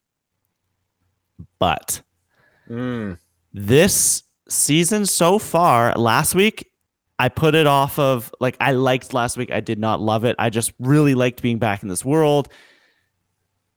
But I thought I I felt like we were going to I don't know. I I I, felt like okay, next week will be the week. And it wasn't. I I this was another. I wanted to be blown away and I think I liked this maybe even a little less than last week. I liked it. I didn't love it. I think it was good. It was not great. And that really bums me out, especially coming off Andor and watching other TV shows in the world right now. Like, I really wanted this to pop the way that The Last of Us on HBO is popping. Like, I like I really wanted it to hit hit a bar, and and it isn't. And there's weird stuff in this episode that I did feel was was very rushed and was done almost flippantly that I did not like. Uh, which can I? You're here for the review. I'm just gonna spoil it. I found the whole, um, what are the waters called? the living waters of Mandalore. The living waters, exactly. I found the whole that whole sequence should have been made a bigger deal than it was. It felt like it it was going it felt like it was building to be a bigger thing and even in the moment and we get him going into the water and then he gets sucked underwater and that's kind of like I mean maybe next week we'll pick up and we'll see the ramifications of what him getting in the water means but i just for that for that this character who the whole time has been preaching this religious thing like this it's religion to him it is faith and it felt just like i don't know it felt very hasty and Mm. there was a few things like that in this episode this didn't feel like the big man. I, I loved that first when we come down into Mandalore that first time, and I'm sitting there going, "Fuck!" Like yes, like this, yes. And then we, it didn't, it didn't hit me as hard after that as I wanted it to. Being on Mandalore, like oh my gosh, it's like okay, I've, I'm seeing the same cave entrance five different times, um, and I just I didn't like where we went. I didn't like I didn't think this was the Mandalore introduction that I thought we were gonna get. I thought it was gonna be this big epic thing. And it wasn't. We got a crab Okay. robot with a weird eye in it. Well, I mean, I disagree. I think it is a big thing. I think it's just underplayed because I think it is I think it's a big thing, but it didn't feel like it. Yeah, well, I think it's because they underplay it. They have the juxtaposition of Bo-Katan there, who's like you've got a religious zealot who looks upon the Grand Canyon as like the holy, you know, the holy opening of Earth, if you will. And then you've got another person who lives there. Is like, yeah, it's just a giant hole in the ground. It's all about perspective. Well- um, so from the viewpoint of Mandalorian of Din Djarin, like this is a huge deal. He doesn't speak, But She's she says it's a huge deal too, and it doesn't feel like a huge deal for her. Like it didn't feel like her landing on this planet did not feel like the moment that I think it should have. interesting. I feel like it felt exactly like it should have, which is trauma for her specifically. Like, like I'm well, like, yeah, it's psyched, the- okay, okay, but like, here's the thing: is I I I to- I agree with you. I think it did feel like that. It felt like trauma, but it wasn't. I don't know if I was expecting more. It was trauma in that moment, and then that was it. Like it, it I I just felt like this whole episode should have felt like the whole time was oh my gosh, like these characters are back here and they are really really like once they got out of the ship and had a couple lines, they could have been on any planet. okay, fair. And it just it to me i wanted it to, i wanted it to be more ceremonious i wanted it to be like we're back here and this is like this is a big deal and it didn't feel like that Interesting. Well, from that point of view, I do understand. I think it was a big deal for me. Um, and well I- mean it's a big deal to be back on mandalore i just yeah. don't think they showed that to me no, and I, I, what I'm saying is, I think they did show that. Is my whole point. Like the way that they, the cinematography alone, how they, you know, Din Djarin and Grogu are slowly dropping, and then they have that giant wide shot where they're just like specks of dust coming down in the sky, and it's like, whoa, this place is huge, and it's literally a graveyard. It's it's like you know Veb in Ant Man Quantumania. He's like, wait, your buildings are dead. It's like you know, so let's go ahead and dive on into the plot because like I'm skirting around exactly why I think it's a, it is as big of a deal as I believe it is. But we start out on Tatooine and it's boom time weekend. And Peli Motto and some Jawas are out there just hustling some Rodians. Well, uh, I'm sorry, that's messed up. A Rodian. Uh, before Mando arrives, Grogu leaps, force leaps into Peli Motto's hand. And Mando says that he needs an IG memory circuit. And even the Jawas can't help. So what happens? Peli sells him R5. R5D4 finally going on his big adventure, kid. How about that? Uh, okay this okay. r5 unit is the same right it is the uncle owen r5 i'm going to explode on your front lawn unit Exactly. Okay. I've seen that going around and I'm like, this is fun. I like, I don't Yeah. know. It's it's a it's a character I never thought would ever come back. But You, you want to know? it is funny. you- well, you know how it's like, I don't want to do this. I don't want to do this. Like, Yeah. he seems cowardly. Well, he's got a blown motivator. Exactly. But did you know that he blew his own motivator so that R2 could get the message to where it needed to be? oh, interesting. So he's the real hero of the rebellion. He is the real hero. He in in uh, a certain point of view, the book for A New Hope, which shout out, they just announced Return of the Jedi from a certain point of view, so I can't fucking wait. Uh, in that book, um, for A New Hope, th- one of the chapters is R5, and he's like, "No, you got to pick him. He's got this big secret re- mission, and I'm okay. Like I'm gonna blow. Like I am gonna probably die. Like I have this issue. And, oh no. Okay. Well, I gotta blow it because he's gotta go there. Boo boo boo boo boo boo. Ends up hanging out with Peli Motto. Awesome. Um, honestly, I wanted to sit down and write all the shit Peli Motto said because I feel like there's a lot. She mentioned Lurmens. Uh, and that's from like season one or two of the Clone Wars, and they're like little monkeys who choose peace at the behest of literally dying all the time.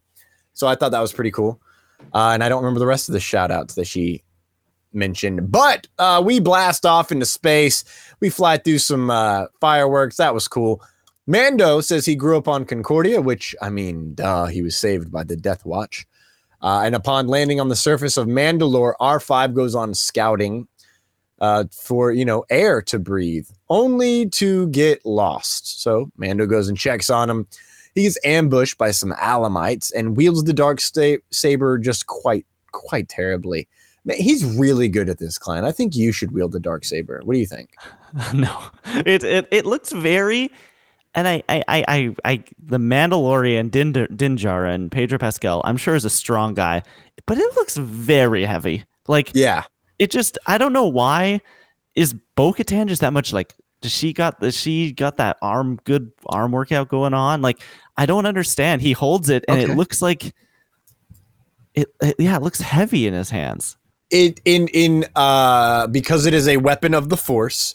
When you are resistant, it gets heavier. So Sabine Oh, Wren okay. did not want to wield it and did not want to give in to her emotions and didn't want to like she had herself closed off to some stuff. And because of that, she uh it, it was getting heavier and harder for her to wield it. And so I think Din Djarin's kind of in the same place. Whereas, spoiler alert, Bo Katan is like, I will fucking slay a motherfucker. Um, and is completely at peace with who she is as a warrior, I think. Whereas Din Djarin, his faith is currently broken. And I think that's probably it. He took his mask off and now he doesn't know if he's a Mandalorian anymore. So that could be a part of it. I just thought of that on the spot. We'll see what happens. The air is so good uh, that Grogu gets to go out and breathe some good, good old fresh Mandalorian green j- emerald gem. Oh my god, it's like the Emerald City. That's what it reminded me of. yeah That's it did it have a very. Wizard of Ozzy look Um. Oh shit! Yeah, it did. Uh, I'm starting to think way too deep. They make their way to the bottom of the formerly domed city of Sundari, and they make it to the Civic Center. Uh, Mando gets caught in a trap by some techno-organic hybrid and taken to a death cave. Grogu, Grogu tries to save him uh, with the Force and sets out to help Bo-Katan on uh, to get help from Bo-Katan. Excuse me, from Kalevala. I just want to say here, shout out to the dragon that attacks them. And green-eyed thing yeah, and Yeah. the creature, the techno organic creature, is pumping blood out of Mando. That was hmm. weird. That was creepy. I didn't like very that. weird I hated this whole creature thing it, or not not hated it in like that I think it was bad I just it freaked me out I didn't like it at all it was like General Grievous's weird cousin I didn't like it one bit Um, I was listening to Return of the Pod, and they mentioned this could be actually um, a Geonosian, and they had started merging themselves with droids after some stuff that happened with the uh, at the end of the the Clone War because What's they he doing on being- Mandalore then? I mean, who knows? Yeah, who knows? Maybe it's been there the whole time, or maybe Maul. maybe it was planted. Listen, I really did think of Darth Maul a lot. Um, and I seem like it was like hateful. Uh, anyways, um, you have anything to mention in this sequence here? I mean, Grogu pushes the Alamite out of the way with his real strong force strength. Mm-hmm. Yeah, it's trailer moment number one right there. Uh, but yeah, I, this is just I don't know setup for what we what we ultimately get ultimately get. I like I like the look of this crab weird monster thing, but it I hate it as well. It's just so freaky. I have nightmares. I love that man. Um, Grogu goes and gets Bo Katan. Bo Katan's first off, like, we're gonna settle this once and for all. Wait, where's your dad? Back on Mandalore, Grogu guides Bo Katan to Mando, and we get some real sexy dialogue here. Bo Katan says she knew quite a few Jedi, and they fought side by side. She reckons Grogu is quite good with the Force, considering he got to her all alone. Those Jedi she's mentioning are Anakin Skywalker, Obi Wan Kenobi, and Ahsoka Tano. Holy fuck. Yeah, I thought, and I mean, last time we saw her on Mandalore was Oh, was yeah. with Ahsoka, right? Like it was right at the end. I don't remember if Ahsoka was there, but I know that Ezra and Kanan were there. Oh, I'm talking it in Clone Wars, like last time we saw in something released. Oh, fuck. You're Yeah, like, right. at- like at the end of season seven. Whoa. Okay, so I totally did not think about that. So maybe she should be in Ahsoka now. Anyways, uh Bo Katan shoots the ceiling and those alamites fall out, and she easily dispatches them. This is a great sequence where like she flies through them so fast, whereas Din Djarin did not. He had to use the dark saber, and all she really uses is her secret knives, like she's an assassin from Assassin's Creed. Love it. Uh, she confronts the bot, snags the dark saber and kills it. Or does she? The big version attacks and she wields the dark saber with ease and wipes the floor with the mech. Dude, holy fuck, that was awesome. Like her just using the dark saber and being an absolute badass mm, is my second favorite part of this entire episode. I want to say shout out very quickly to the soundtrack in this whole sequence. Like these six synths come in and just, they're just pulsing as she like is slicing this thing. Uh, a very anime the way that she moves and slices under it, and uh, I I really dug it. She is very capable. I don't know why. I mean, Mando's a badass, but he looks like a schlub compared to Bo-Katan. He does not know what he's doing. This monster thing, I like that his uh, head kind of ejects like a like a USB stick. It reminds me of, and this might go over. No, you're a child of the early '90s, late '80s. Very Krang, Oh my god, yeah. like from Ninja Turtles. Yeah. just like in these weird death machines and just like ejecting his brain body out into the next suit or whatever. Yeah, I dug it. Yeah, I um again I I I think it's a she's had training with the dark saber. That's a very important thing. You do have to ha- be trained with it because it is an entirely different weapon, considering it is based off of the. I found it interesting that she so willingly just picked it up. well, you know, in a battle, I mean, it was totally a moment. different. Yeah. yeah, the moment. It was a. It was an emergency. I totally get that. I just, to me, Bo-Katan for so long has been like very ceremonious with this thing, and I thought for sure she she wouldn't touch it just out out of respect for. Oh no, I need to win this. Yeah.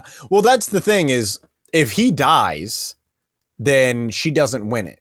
Right? That's the kind Yeah. of the, the point here. So she saves him with it so that he can have it back. And eventually, if she chooses to, she can take him on.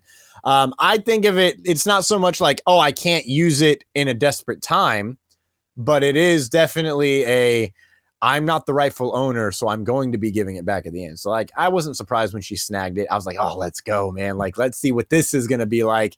And she just Oh man, she just whipped it on out there and just started slaying some fools. Loved every second of it. And then that gets us to like some downtime. You know, we had a very cool we had a lot of stuff going on, a lot of tension. You drink some soup? Need some pog soup, man. Mando wakes up, and uh, eventually, this whole part, he just expresses his love for the Creed. Bo Katan guides Mando. You know, she's like, I'll guide you to the living waters. You'll never find it by yourself. Very important because he's talking about a map, and as long as we have a map, we'll never be lost. And he's fucking lost because he says never, he doesn't have a map for, you know, this ruined city. Um, they have a great talk about the past, and Bo Katan expresses her displeasure of the Mandos killing each other. Shade to Death Watch, also self shade because you started the Civil War, but like, we're not going to talk about that. Um, she starts talking about the childhood ceremony there in the Living Waters and discusses her father dying, defending Mandalore. And we get the most emotional, this is the way ever from Din Djarin. And Bo Katan cracks a little here. She's like, okay, I hate that saying, but you use it in the right way there. And I really appreciate that. Yeah, it's Um, one of those somebody who has no faith in Mhm. and in in anything. Like he is he I think that in this season specifically and uh, at the end of season 2 as well that they're very much playing into like this what the way that Mando does it like he is a a man of religion. Like Yeah. he is very much a zealot and she is a non-believer and but the way that he uses it in this moment and the circumstances and just seeing how much he believes makes her not question her faith but for a moment it is oh maybe this makes sense like having something to believe in when there is nothing to believe in and i find Yeah. that I, I really I do really like that because that relationship between Mando and Bo-Katan is is very interesting because it's two very different ways to be a Mandalorian. Yes, I think I like that approach that you bring it up because it is it is that way, and it's also I think, uh, you know, the the very old school look at the creed and what it Mhm. means, and then the very modern like this is my life. I can I've take been- my helmet off. And Yeah, I'm just exactly. sick ass warrior with a cool suit of armor. Yeah, and and so it's very the way he goes about living his life is super admirable and she even says you know i think it's really adorable that you like keep clinging to these children's stories and as this episode goes on and they keep talking she's like all right you really believe in this and that is that is And there's nothing code. I can do, and there's nothing Yeah. I can do. I mean, there's a point he even says, um, I'm trying to remember what it is, is like uh, he is like, I must continue to the Mines of Mandalore. And that's when she says something about being adorable. There's nothing magic about the waters. And he says, without the creed, what are we? What do we stand for? Our people are, people are scattered like stars in the galaxy. The creed is how we survived. And that's when Bo Katan is like, I'll take you to the living waters. And it's like cracked right there's there. nothing she can do that is going to make him stop exactly. wanting to see it and wanting to go and and even if it doesn't do anything in his mind it does. He just needs Mhm. to get in the water. He needs to redeem himself. He needs to be born again uh into this like like a baptism almost. Uh and there's nothing because she's like okay let's get out of here. There's nothing for us here. And he's like no no no no no no no. I need to see these waters. Like i Yeah. need to i need to bathe in the living water which i did i dig it. I do i do really like that he's on this religious conquest Yeah, he's on his pilgrimage, if you will, back to the Yeah. back to the Holy Land.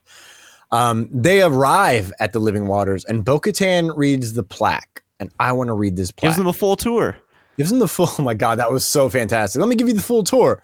These mines date back to the age of the first Mandalore. According to ancient folklore, the mines were a mythosaur lair. Mandalore the Great is said to have tamed the mythical beast.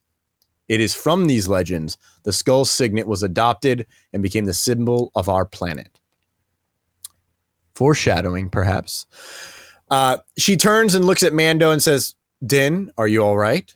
And he starts taking off his weapons, taking off his jetpack, even takes off his cape. That was adorable. I've never seen him take his cape off once. Um, and then he starts stepping into the water. I thought he was into going the to get butt ass naked. I'm going to be honest. I was a little disappointed that he went in the water with his armor on.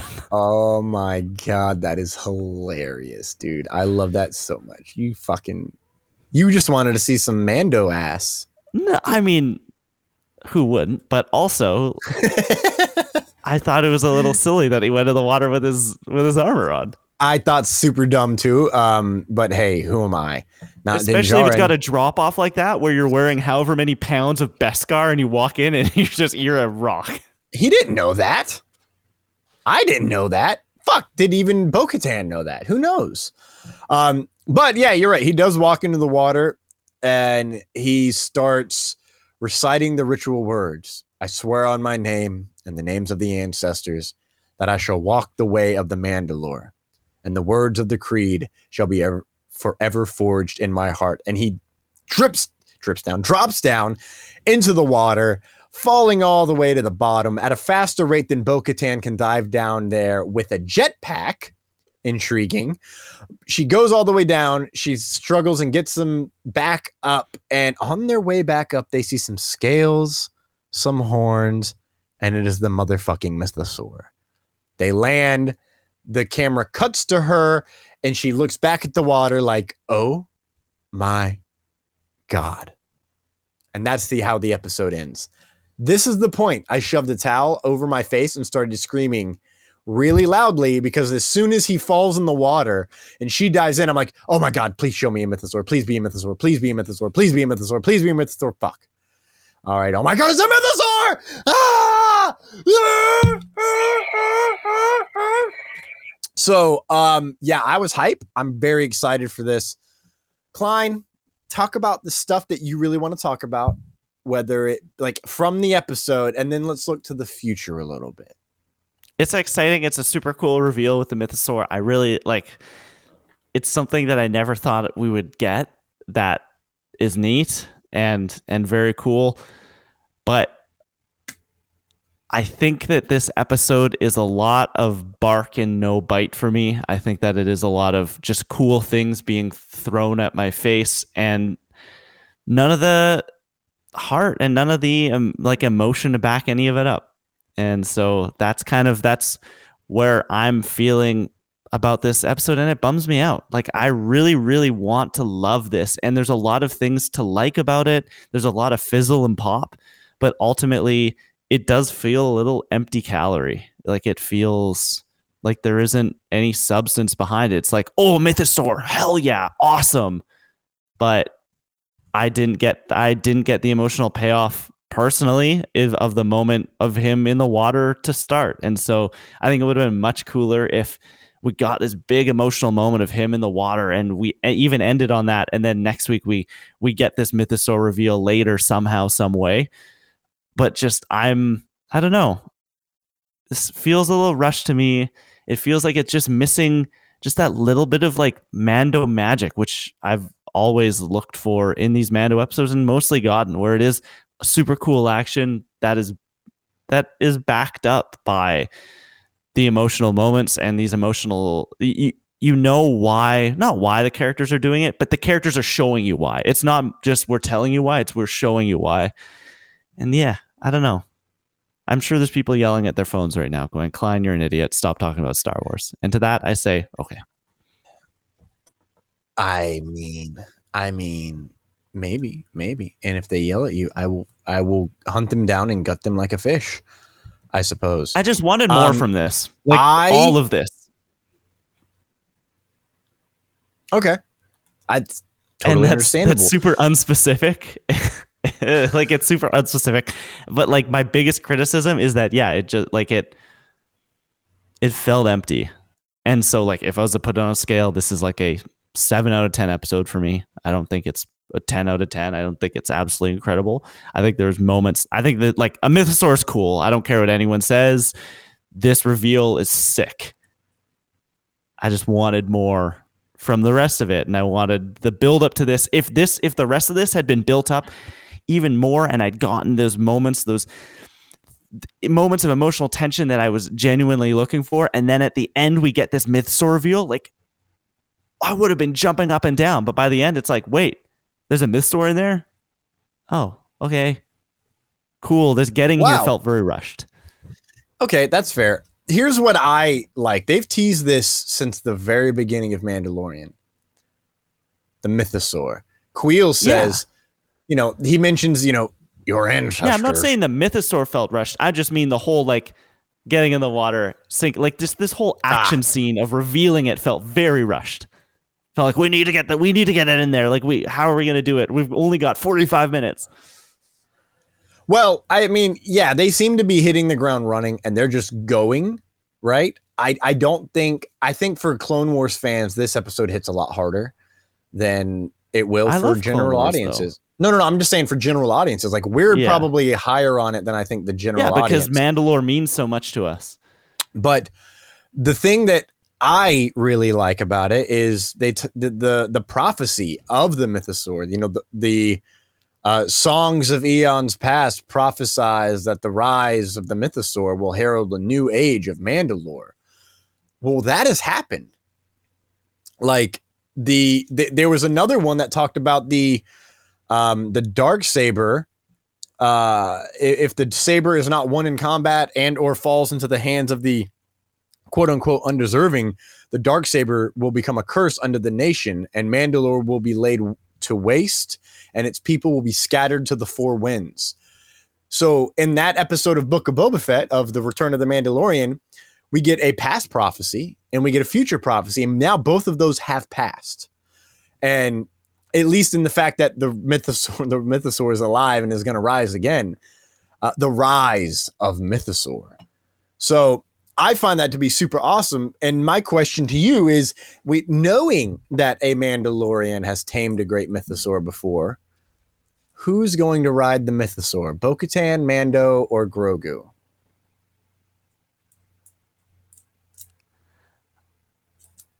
Oh man.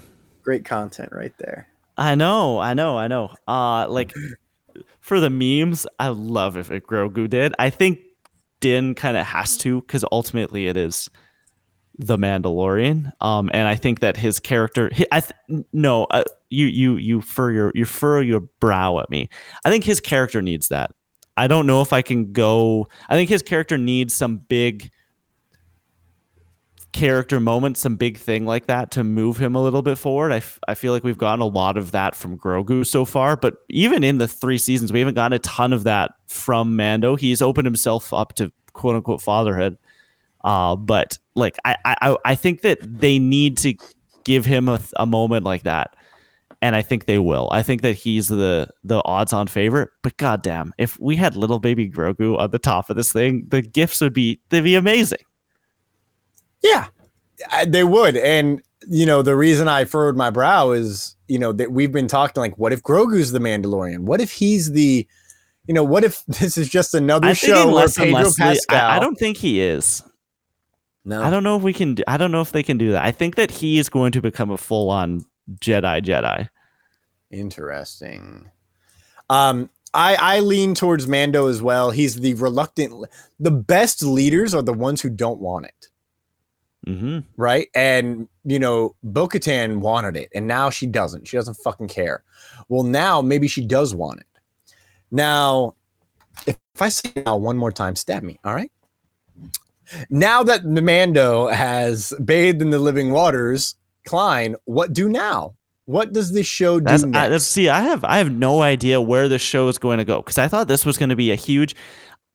If we you would ask me three weeks ago, I would have said, yeah, Living Waters moment is going to be him and Bo Katan are going to have it out on Mandalore. It's going to be crazy. The whole season is basically going to be set there. There's going to be this conflict, this war, and it will end with a. It'll be a big moment of him finally getting into the water and finally like that will be the thing.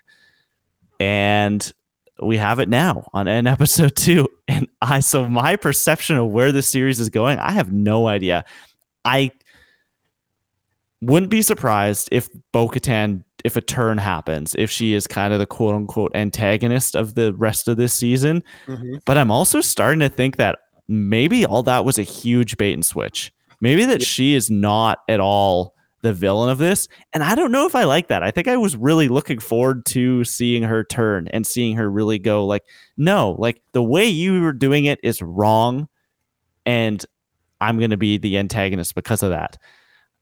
Okay. So I have no idea where this goes next. I've got no clue. Do we stay on Mandalore? We know we go to Coruscant at some point.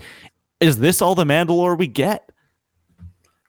That's a great question. I'm currently rewatching the trailer and There's a couple shots we haven't seen with like a bunch of Mandalorians flying, but a lot of it's out there now. Yeah, no, there's a bunch of this trailer out, and I'm seeing stuff. So the the important things that I've noticed is Coruscant in Jedi. Those are two things we've not touched on. Yeah, we haven't yet. seen flashback yet. Um, and then there's Im- the Empire on, I believe it's Kalevala, and it looks as if how it's cut is Mando flying Bo-Katan's ship from the Empire, is what it looks like is happening. Um, next week, I think we either have the start of a battle, you know, like perhaps uh, Bo-Katan mentions the songs of Eon's past, the Rise of the Mythosaur is a new her- like a herald of a new age of Mandalore. Maybe she's heard that too, and now she's a believer. Um, and maybe she seeks to fight. We still have Mando going back to that beach planet and hanging out with Mandos and walking out and like being with them, and it looks as if he's the leader in some of these shots. Uh, so it, it's very intriguing.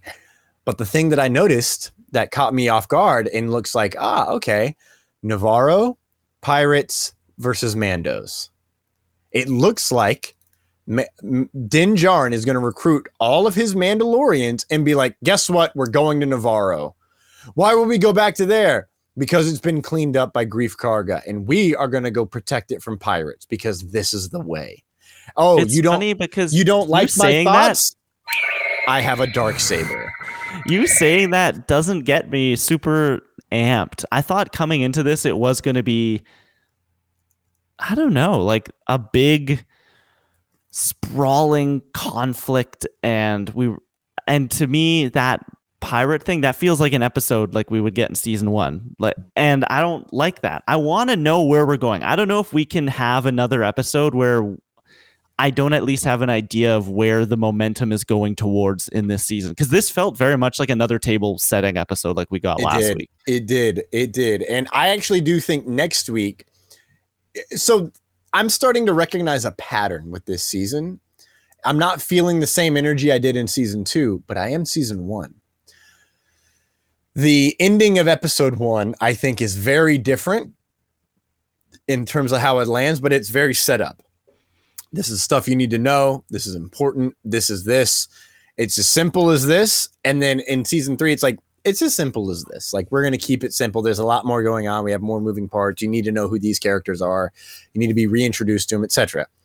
Episode two is the big reveal, like the true big reveal. Oh, this baby Yoda is force sensitive. It has the force. Oh my fucking god. Let's go. In this one, it's oh my fucking god, the mythosaur is still alive. But do you think that that's a big enough season long reveal that we can I don't know that they can ride for the next however many weeks? Whereas Baby Yoda being force sensitive, it's like, okay, now we have to get him back to his kind. Like that's we need to get him in the hands of a Jedi. We need to explore this. The mythosaur being there, it's oh my god, a mythosaur's there. But I don't know what that I don't know what sort of repercussions that sends through the galaxy. You took such a huge leap because you forget that episode three of season one was Din Djarin handing over Grogu to the Empire. His mission was not to take the kid back to Jedi. It was I got to deliver this asset because that was him No, just I'm getting not, up. That I'm not planet. saying that for Din. I'm not saying for Din no, it no. was to get it for the Jedi. It's us as an audience. Like we see the Force sensitivity and we go, oh, like he needs to get back to his kind. Yeah, well, it, based on what they show you in the beginning of the episode, the little tag and like, by the way, don't forget this one line from Book of Boba Fett, kids that you didn't watch. And it's like, oh, so the mythosaur is alive. The rise of the mythosaur. So like something is going to be even bigger for Mandalore going forward. I think we do get a war. I think we get a battle. It it might just be a single day. It might be a single fucking day. Uh, I also think I noticed a flashback of Death Watch in um in what I was watching, and I get a feeling that next week is Bo-Katan and Din Djarin really coming together and discussing and like opening up to each other. I think honestly, Bo-Katan might have been a part of the Death Watch crew that saved Din Djarin. Her age, that whole timeline f- is weird. I know. It- I don't get it I don't really like but- it, but it's I really like Katee Sackhoff, so I can like look past it. And I'm just trying to do a math in my head. Like this woman's got to be like 65 years old. Yeah, I don't. Uh, well, like, She's older than Luke and Leia. yeah, very like, much so. Much older. Yeah. much older. Yeah, she's probably twenty years older, and they're about twenty. So right she's now? right now probably around the same age as what Luke and Leia are in Force Awakens. No, man, that is bad math. It'd be close.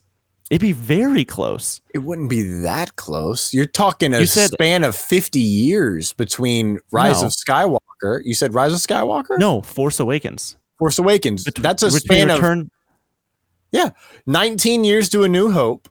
Yeah. Then you have three years to Return, Return of the of the Jedi, Jedi. and then you have another 30. That's a 50 year jump.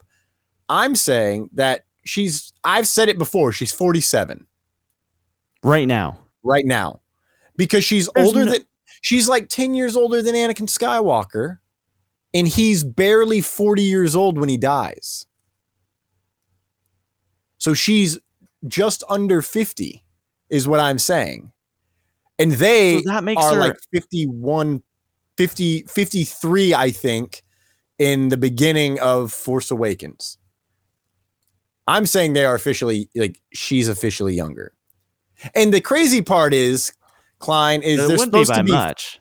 they're supposed to be 50, but those actors were not 50 years old when they were filming that. Yeah. So oh, like yeah. there's that. Yeah.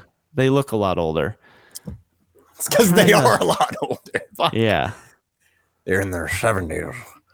Um but yeah, Okay. I, I think we're gonna have like a melding of minds with Bo Katan and Din Djarin.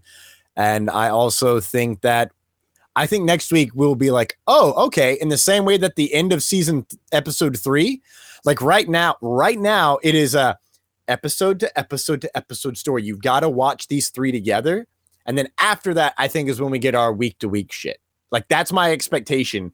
Because when Mando season week to week shit. I I like- listen, listen, I'm saying that's my expectation. I'm not saying I want it. I'm saying that is my expectation because of what they've done See, so right far. now I'm thinking, oh, we're getting the week to week shit out now, and then we can send them on the adventure for the next five episodes or whatever. You are, mm, you do. I, I hope, buddy. I hope this is not feeling week to week. This is in the sense of like one week is one story, one week's another story, and all these side quests. I, I, I'm saying this feels episodic, and I feel eventually it'll get to serial slash episodic. I don't want it. I, I don't want I don't want that. I want episodic. I want like, oh, now we have to go here. And at the end of the episode, we gotta go like, oh, we gotta go to this planet. We go to that planet, and it's like all building to a thing. Um, I just don't know what that thing is. Eventually we fight Moff Gideon. Eventually we go to Coruscant. Eventually we get back to Navarro. I think the Navarro is gonna be a bottle episode, and it's just like, Mando, the pirates have come. We need your help. All right, kids, we're going. I'm based on the trailers I've seen. I'm questioning whether Din Djarin now leads the uh the watch, the children of the watch now, because he's got the he's bathed in the waters of Mandalore. He's saved them before. Now he's got the dark saber. I lead you. You you follow me. All right. Well, then this is what we do. We go here, we save them. We go here, we save them. Son of a bitch. It's gonna be mercenaries for good. I think that's where we go. I think that's where that's my official prediction for this season. It's mercenaries for good, eventually going to war with somebody later on in the season. I really don't know where this show is going, and I'm going to be yeah, honest. I have Klein, no idea love now. it. I, f- I, f- I feel like I f- had a good idea coming in to season one, or not season one, to episode one, and after two episodes now, it's like whoa, like Yeah, I'm so confused. yeah, I, I'm in the same way, uh, same boat. I'm I'm not so much confused. I'm just like, all right, I'm here. Let's fucking do it. Uh, what did you think of the Mandalorian uh, chapter 18? I don't even know what season or number we're on anymore. Uh, the Mines of Mandalore tweet at us on Twitter at Reckless Rebels, R E C K L E S S R E B E L S. And head on over to Apple Podcasts and Spotify to leave us a review. While you're at it, ask us a question, leave some comments, offer recommendations. We love interacting and hearing from you, our rebels. Klein, where can everyone find you on social media? You can find me over at the Kleinfelt, Twitter, Instagram. That's T H E K L E I N F E L T. Also, I host a video game podcast every week called Controller Club. It's very much like this, but we talk about video games. Right now, we are reviewing The Last of Us. We have one more week of this beautiful TV show, uh, the finale coming up this week. So, next week, we will be posting our finale review and our general thoughts of the series overall. It's been a lot of fun so far, like doing this week to week for something video game related, which I've obviously here we do it for Star Wars, but like we haven't been, I've never been able to do that with a video game property where it's just like every week we've got a TV episode coming out and it's fucking awesome. And yeah, so Controller Club, wherever you're listening to this now, give us a look, subscribe, review, all that fun stuff. Are y'all going to talk about the new Mario trailer on the on the next episode? Ah, maybe not this week, just because we've been keeping like we've been avoiding the news while we've been doing Ah. Last of Us. It's not like the show where we'll do two hours. It's like okay, we will. This is our Last of Us review, and this is it. We're gonna do a big news wrap up of everything that has come in the last nine weeks since we've been doing The Last of Us. Oh uh, once we're done, episode fifty will be. I guess after The Last of Us ends. I can't wait. We're going to be doing a Mario review for that movie and it's going to be awesome. Like I cannot Hell wait yeah. for that movie. I'm I'm excited. I'm I think my uh, nephew will no longer be in town by that point, so I might just be going by myself. Bummer. I'm going by myself on a Tuesday night when it comes out. Like I'll be there. Uh, I'll be there. You can find me on Twitter at TC Rochester at T C R O C H E S T E R A C T. And uh, over on Instagram too, man. Like whatever it is, what it is. Uh, uh, Klein, recommendations for the audience, sir. recommendations, recommendations. Watching Better Call Saul, continuing through that, it is fantastic. Last of Us, like, goddamn, this last episode was amazing. If you haven't started watching it yet, you don't need to know about the game. Go in blind, sit down, enjoy what I think is one of the best uh, seasons of TV I've ever seen. And I'm not just saying that because I absolutely love the games. And then the last thing that I want to kind of throw out there is next week. We talk about sports here sometimes. Next week starts my favorite week in the sporting world every year. It's March Madness, baby. It is coming. Sunday, Hell selection Sunday. Next week, the tournament starts, and I can't wait. So go watch some college basketball. Enjoy. It's great. I'm excited for you for that, my guy. Uh, it is time. It's time. It's the time of year where I'm like, oh, let me check some sports. I used to follow it real hard, but it is what it is. I just love making the bracket and just like getting so mad after day one when everything's completely screwed. And Uh. and this year's gonna be a fun year if you want to get into it. If you never have, because there's no favorite. The number one ranked team coming into the season might not even make the tournament. Oh my god, seriously? UNC, yeah, who was in the who was in the finals last year, brought almost their entire team back, and they may not make the tournament. Holy shit, that's insane, dude. Yeah. So there's like you can if you're if you're in a betting and that sort of thing, like you could make some money because the odds are so flat right now. Wow. Okay. I want to keep that in my brain. Uh, I'm going to recommend.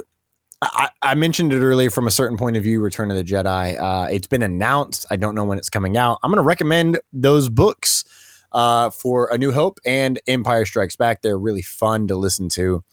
One like every uh, every now and then you just want to go look at what the chapters are titled and just listen to a single chapter. By all means, go do that. Read a chapter every chapter is a new story, a new point of view of the events going on from characters.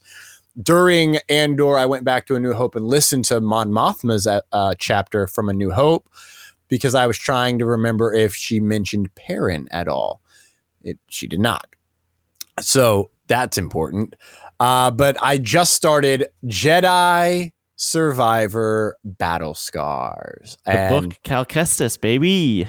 and it is it's good it is really good and i really at first i was like i don't know about i'm not a fan of the narration it just i feel like it Oh, because you're listening to audiobook? Yeah. it's an audiobook i like deeper narrations but he's got a higher pitch and like it, it plays is and then Cameron Monaghan doing the audiobook? Is he reading it? Oh, he is not no he is not um but uh, it's it's really good uh the voice acting in it though it sounds like cameron monaghan when he's playing cal um it sounds like greez it sounds like uh, Greasy baby. Cere? Oh my god. sears Cere, name? yep.